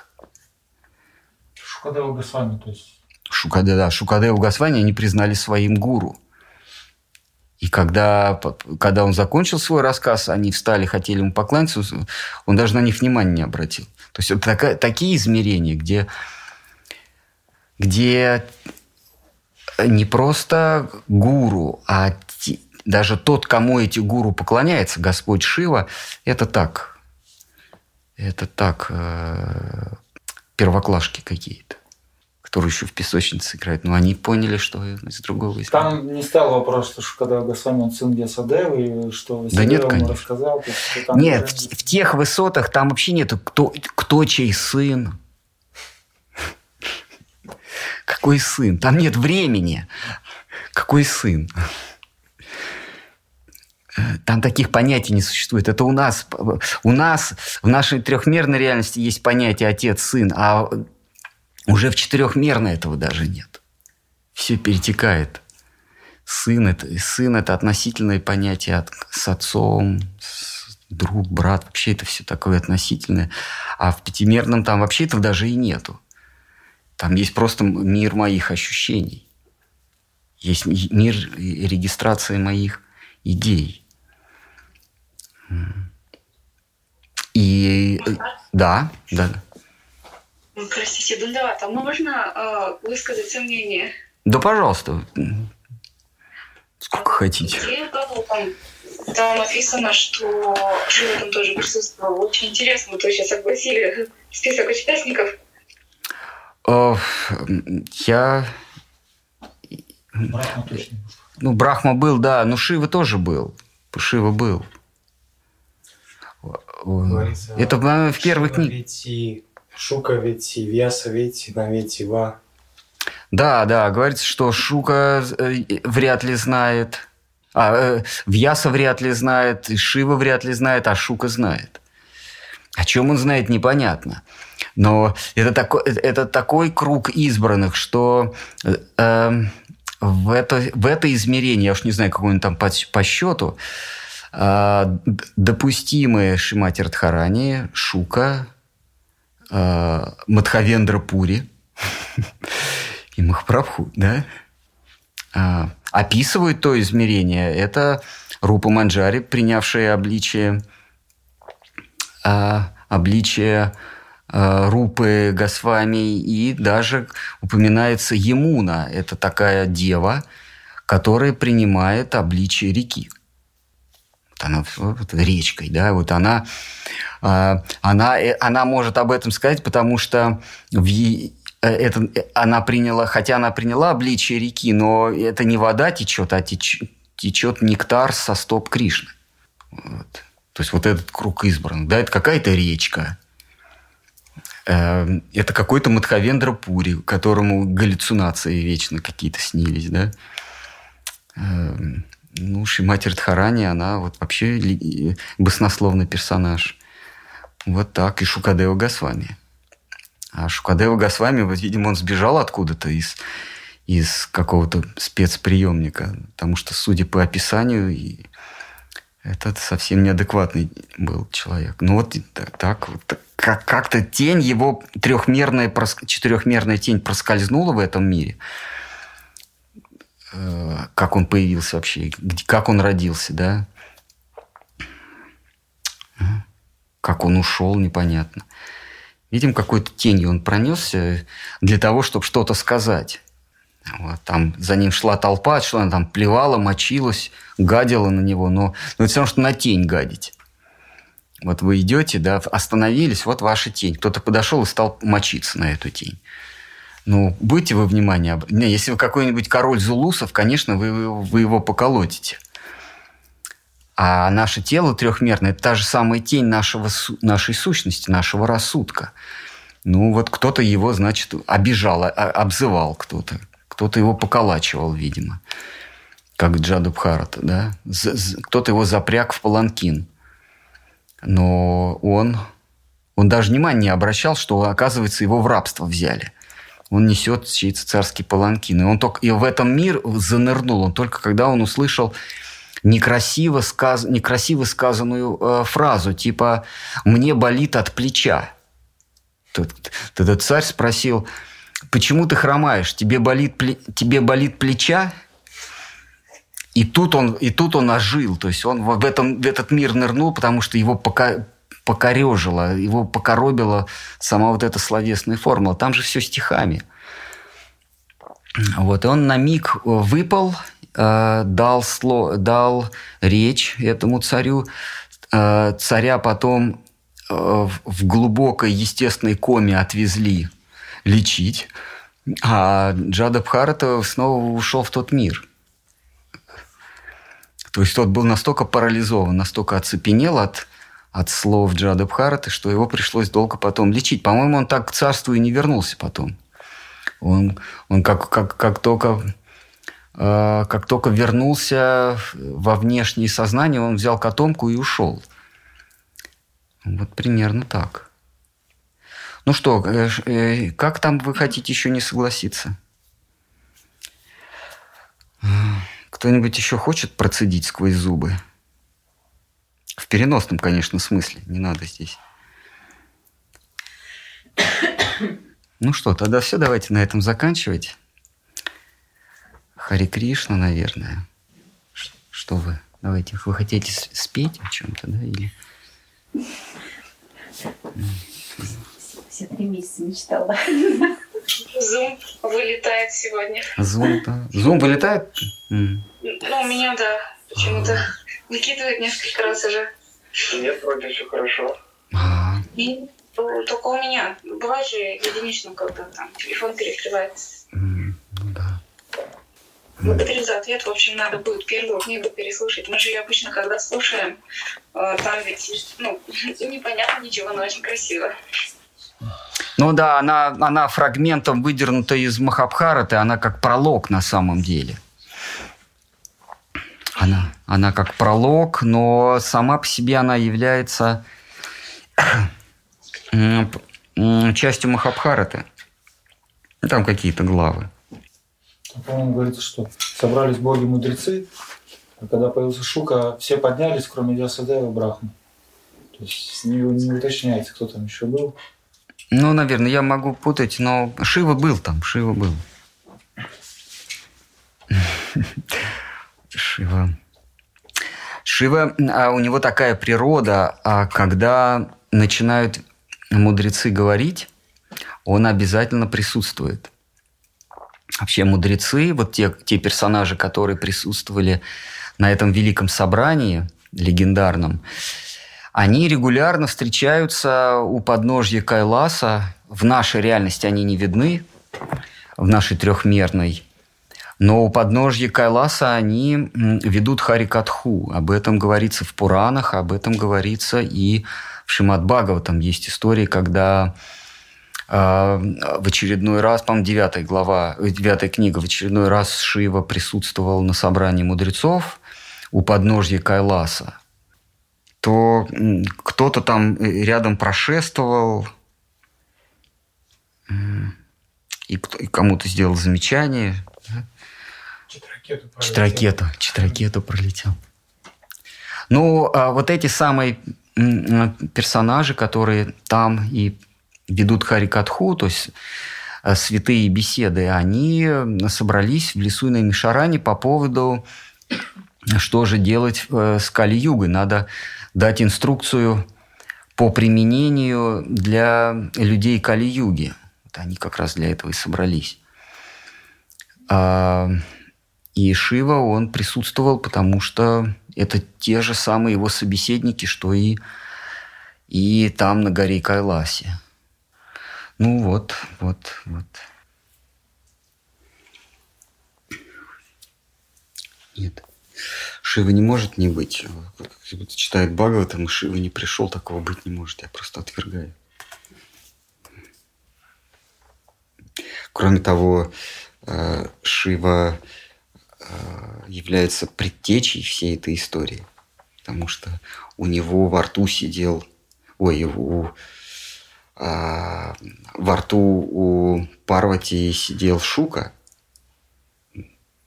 и Шива рассказывал Бхагаватам ни много, ни мало. Так то, что он сын и ученик Ясадева в расчет не берется, а то, что он слушал из рта Парвати и Шимадбхагавату Зушиву, то есть это как бы считается, да? Ну, Шива сам Шукадеви рассказал Бхагаватам в прошлой жизни, а в этой жизни, когда Шукадева услышал, факт, ну, как не фактически, а первую строчку Шримад Бхагаватам, э, как она, как она гласит, э, это десятистрочие, а он сразу э, дровосеком сказал, «А, где вы вот услышали, от, отнеси, от, отведите меня к тому, от, а, кто вам это рассказал. Так что Шива он обязан был присутствовать, э, потому что ему самому интересно было. А, как же, как же совершенный брахман, который, который никогда не бывает э, снесен волнами, стра... волнами страсти, воспринял идею красоты. Э, нам здесь идея красоты эм, доступна, она нам близка, она, она имеет какие-то какие-то продолжения. То есть есть прототип, а есть, есть прообраз, а есть образ – мы ищем красоту, нам, нам нравится это, нам нравится то. А, и поэтому у нас, мы, ища красоту, мы сравниваем, мы как на гирьках сравниваем, что более красиво, что менее красиво. У нас есть какие-то оценочные понятия. А мы основываемся на образах. Мы сравниваем образы красоты. А как идею красоты воспримет тот, у кого вообще образов нет, кто вообще живет в безобразном существовании. То есть для него вообще ничего не существует. Э, вот и ему рассказать про красоту, вообще как на него это, это какое действие это на него произведет. Как вот химические, химические эксперименты. Вот мы льем там кислоту вот, вот в этот реактив, там зеленое с пузырьками, вот в этот красное. Вот это вот а вот, а вот мы не знаем, что будет. И вот что, если внедрить идею красоты тому, у кого вообще образов нет, ни звуковых, ни вообще, который даже никогда не говорил, ничего не слышал. Ну хорошо, а откуда вообще это мнение появилось? Потому что если так, э, все, что может знать о Шукадеве Госвами, то что вот он в прошлой жизни как вы говорите, попугаем слушал. Да это Пурана, это былина. Вот, а еще он был попугаем Шимати Радхарани. То есть, а то, что он был трансценденталистом, то есть нигде не, не упоминается. Ну, вот так. Я, я не очень глубоко изучал это. Я, к сожалению, Пураны не изучал. То есть, единственная связь, что он, ну, как бы осознавшаяся душа, это только что мудрецы посмотрели на его тело, они поняли. Да, да, да, да. Они, нет, нет, они это, это на это нам так рассказывают, что вот они, осоз... они поняли, что он осознавший себя душа. Они находятся вообще в иной сфере бытия. Я вообще не уверен, что если бы мы там появились, нас бы заметили. И больше чем уверен, если бы мы там появились, то мы, э, мы бы увидели каких-то туристов, которые там в костре копошатся. Для нас бы это... Ну, понимаете, а, есть некий высший план бытия, а здесь он отбрасывает тень. Вот это вот, вот это вот а, этой тенью было бы, что собрались какие-то туристы на перевале и чего-то там картошку жарят как, э, на, на, на костре. Ко костер не могут разжечь. Мы бы так восприняли. А нас бы они вообще могли не, не, не воспринять никак. То есть ветер какой-то пронесся. Да, вот мы же ветер, как мы воспринимаем? Вот это, вот, это, вот, это, вот это существо, этого человека по имени Марут, мы воспринимаем как дует ветер или какой-то ураган. А он просто вышел за покупками, а мы это воспринимаем как какой-то ураган Виктории там по, по южным штатам пронесся. А там в, то, в, то, в том измерении он вышел прикупить себе что-то на воскресенье. А мы здесь воспринимаем, что пол, пол континента снесло и, и, и разметало негров мы, мы в другой реальности живем. И вот в их реальности, э, где, где они осязают идеи, то есть там идеальные образы, да, вот в той реальности они, они увидели кого-то, кто пришел вообще из другой реальности. Они поняли, что это вообще...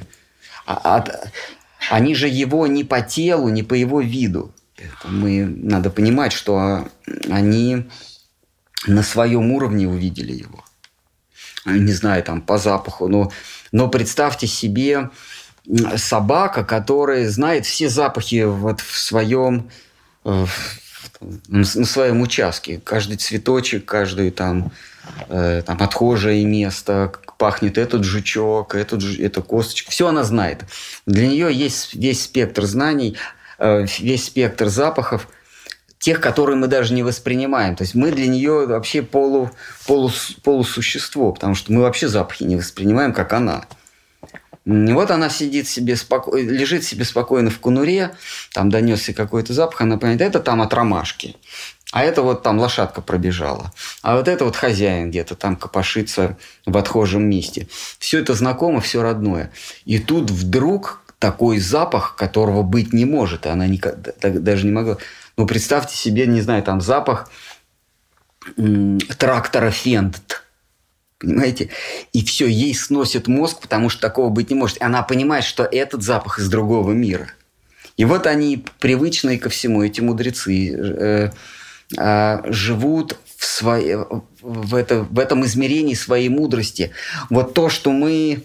Ну вот как как, как говорил Аристотель, что познать вещь можно... Э, вещи непознаваемы, потому что а, ее нужно познать изнутри в том числе.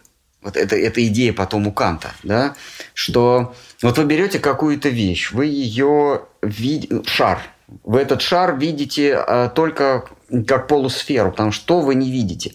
Чтобы этот шар познать, вам надо одновременно смотреть на него с двух сторон. Потому что если вы будете с одной стороны повернете, вы уже то не будете знать.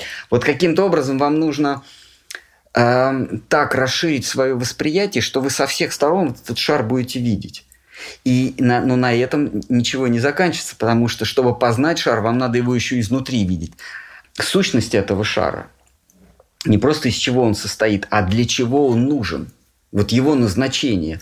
Вот когда вы познаете назначение вещи, вот тогда вы видите вещь полностью. Более того, если вы не видите этот шар даже глазами не воспринимаете, но вы знаете назначение понятия шар – вот тогда вы его видите, даже не, не воспринимая его э, внешне. То есть, когда вы видите суть. А что такое суть? Суть – это назначение, смысл. Для чего что-то есть. И вот эти, эти существа, эти мудрецы, Брахма, Шива, кто там еще были, все вот эти вот, там тысячи мудрецов, да, э, Капила, Васиштха, Э, Патанджали, они же все там собрались. И эти, это, это такие, их людьми уже нельзя назвать, это сверхлюди, да, это сверхсущности, которые видят назначение всех вещей. И вдруг они видят кого-то, кто э, не просто видит назначение вещей, а, для, а который углубился еще, еще куда-то, какую-то кроличью нору еще нашел в иное измерение. То есть они, они, они поняли, что знать назначение всех вещей это, не, это еще не все. То есть как некий запах. То есть они могли его по запаху, например, определить. Или по каким-то там...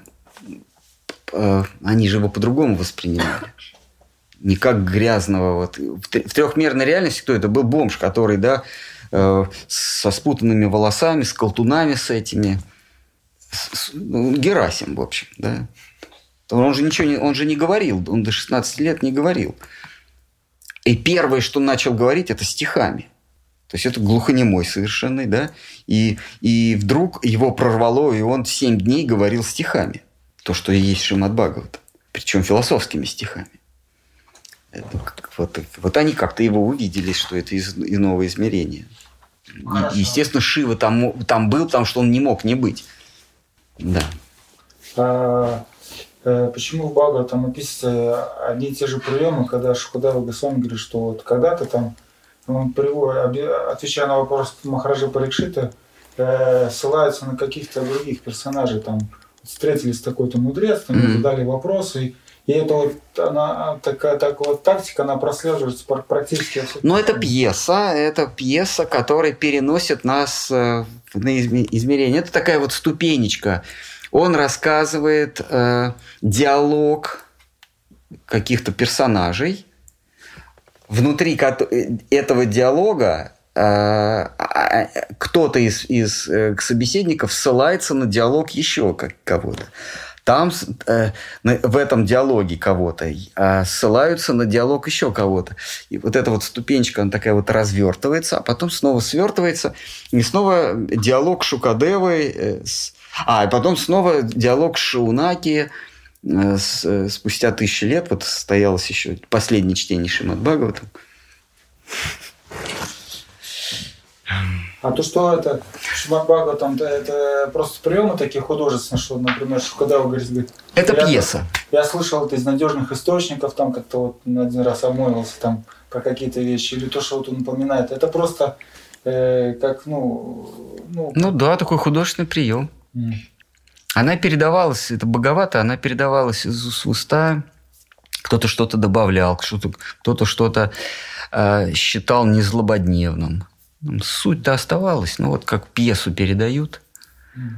Хорошо, сейчас мы уже Шиву вспомнили. Да, э, всегда, да, описывают, э, когда идут, кто-то идет к Шиве, всегда описывают его, что он где-то там на подножьях Каласа сидит, в собрании мудрецов и что-то рассказывает. И обычно описывается, что там есть еще его э, последователи, разных, ну, духи, привидения. Ну, без права голоса. Без права голоса это публика, да, они... А как они вообще все это воспринимают? Как они, насколько они возвышены? Ну, я плохо не знать, а еще забыть. Я, я не знаю. Но молитесь Шиве, вдруг он вас пригласит в, в какое-то свое капище. Он вам откроет. Но его сопровождает свита, а они не имеют права голоса. Там, где он присутствует, беседует с мудрецами, это как преподавательский состав. Они беседуют, а эти сидят, просто слушают. Это на них как-то это оказывает воздействие? Я не знаю вообще, мне кажется... В одно как... в ухо вошел, другое вышел. Почему? Ну, за этим они и ходят.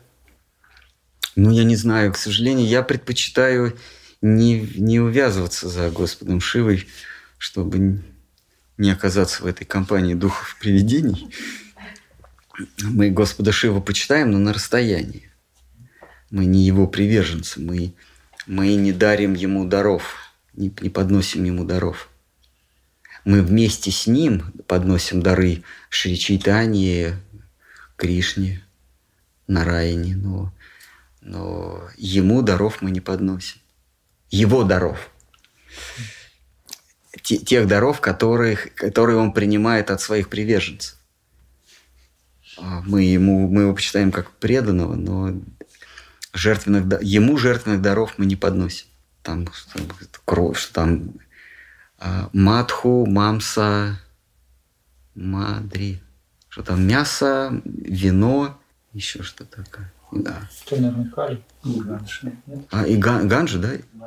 Наверное. В общем, мы никак. Ну что, давайте, давайте просад.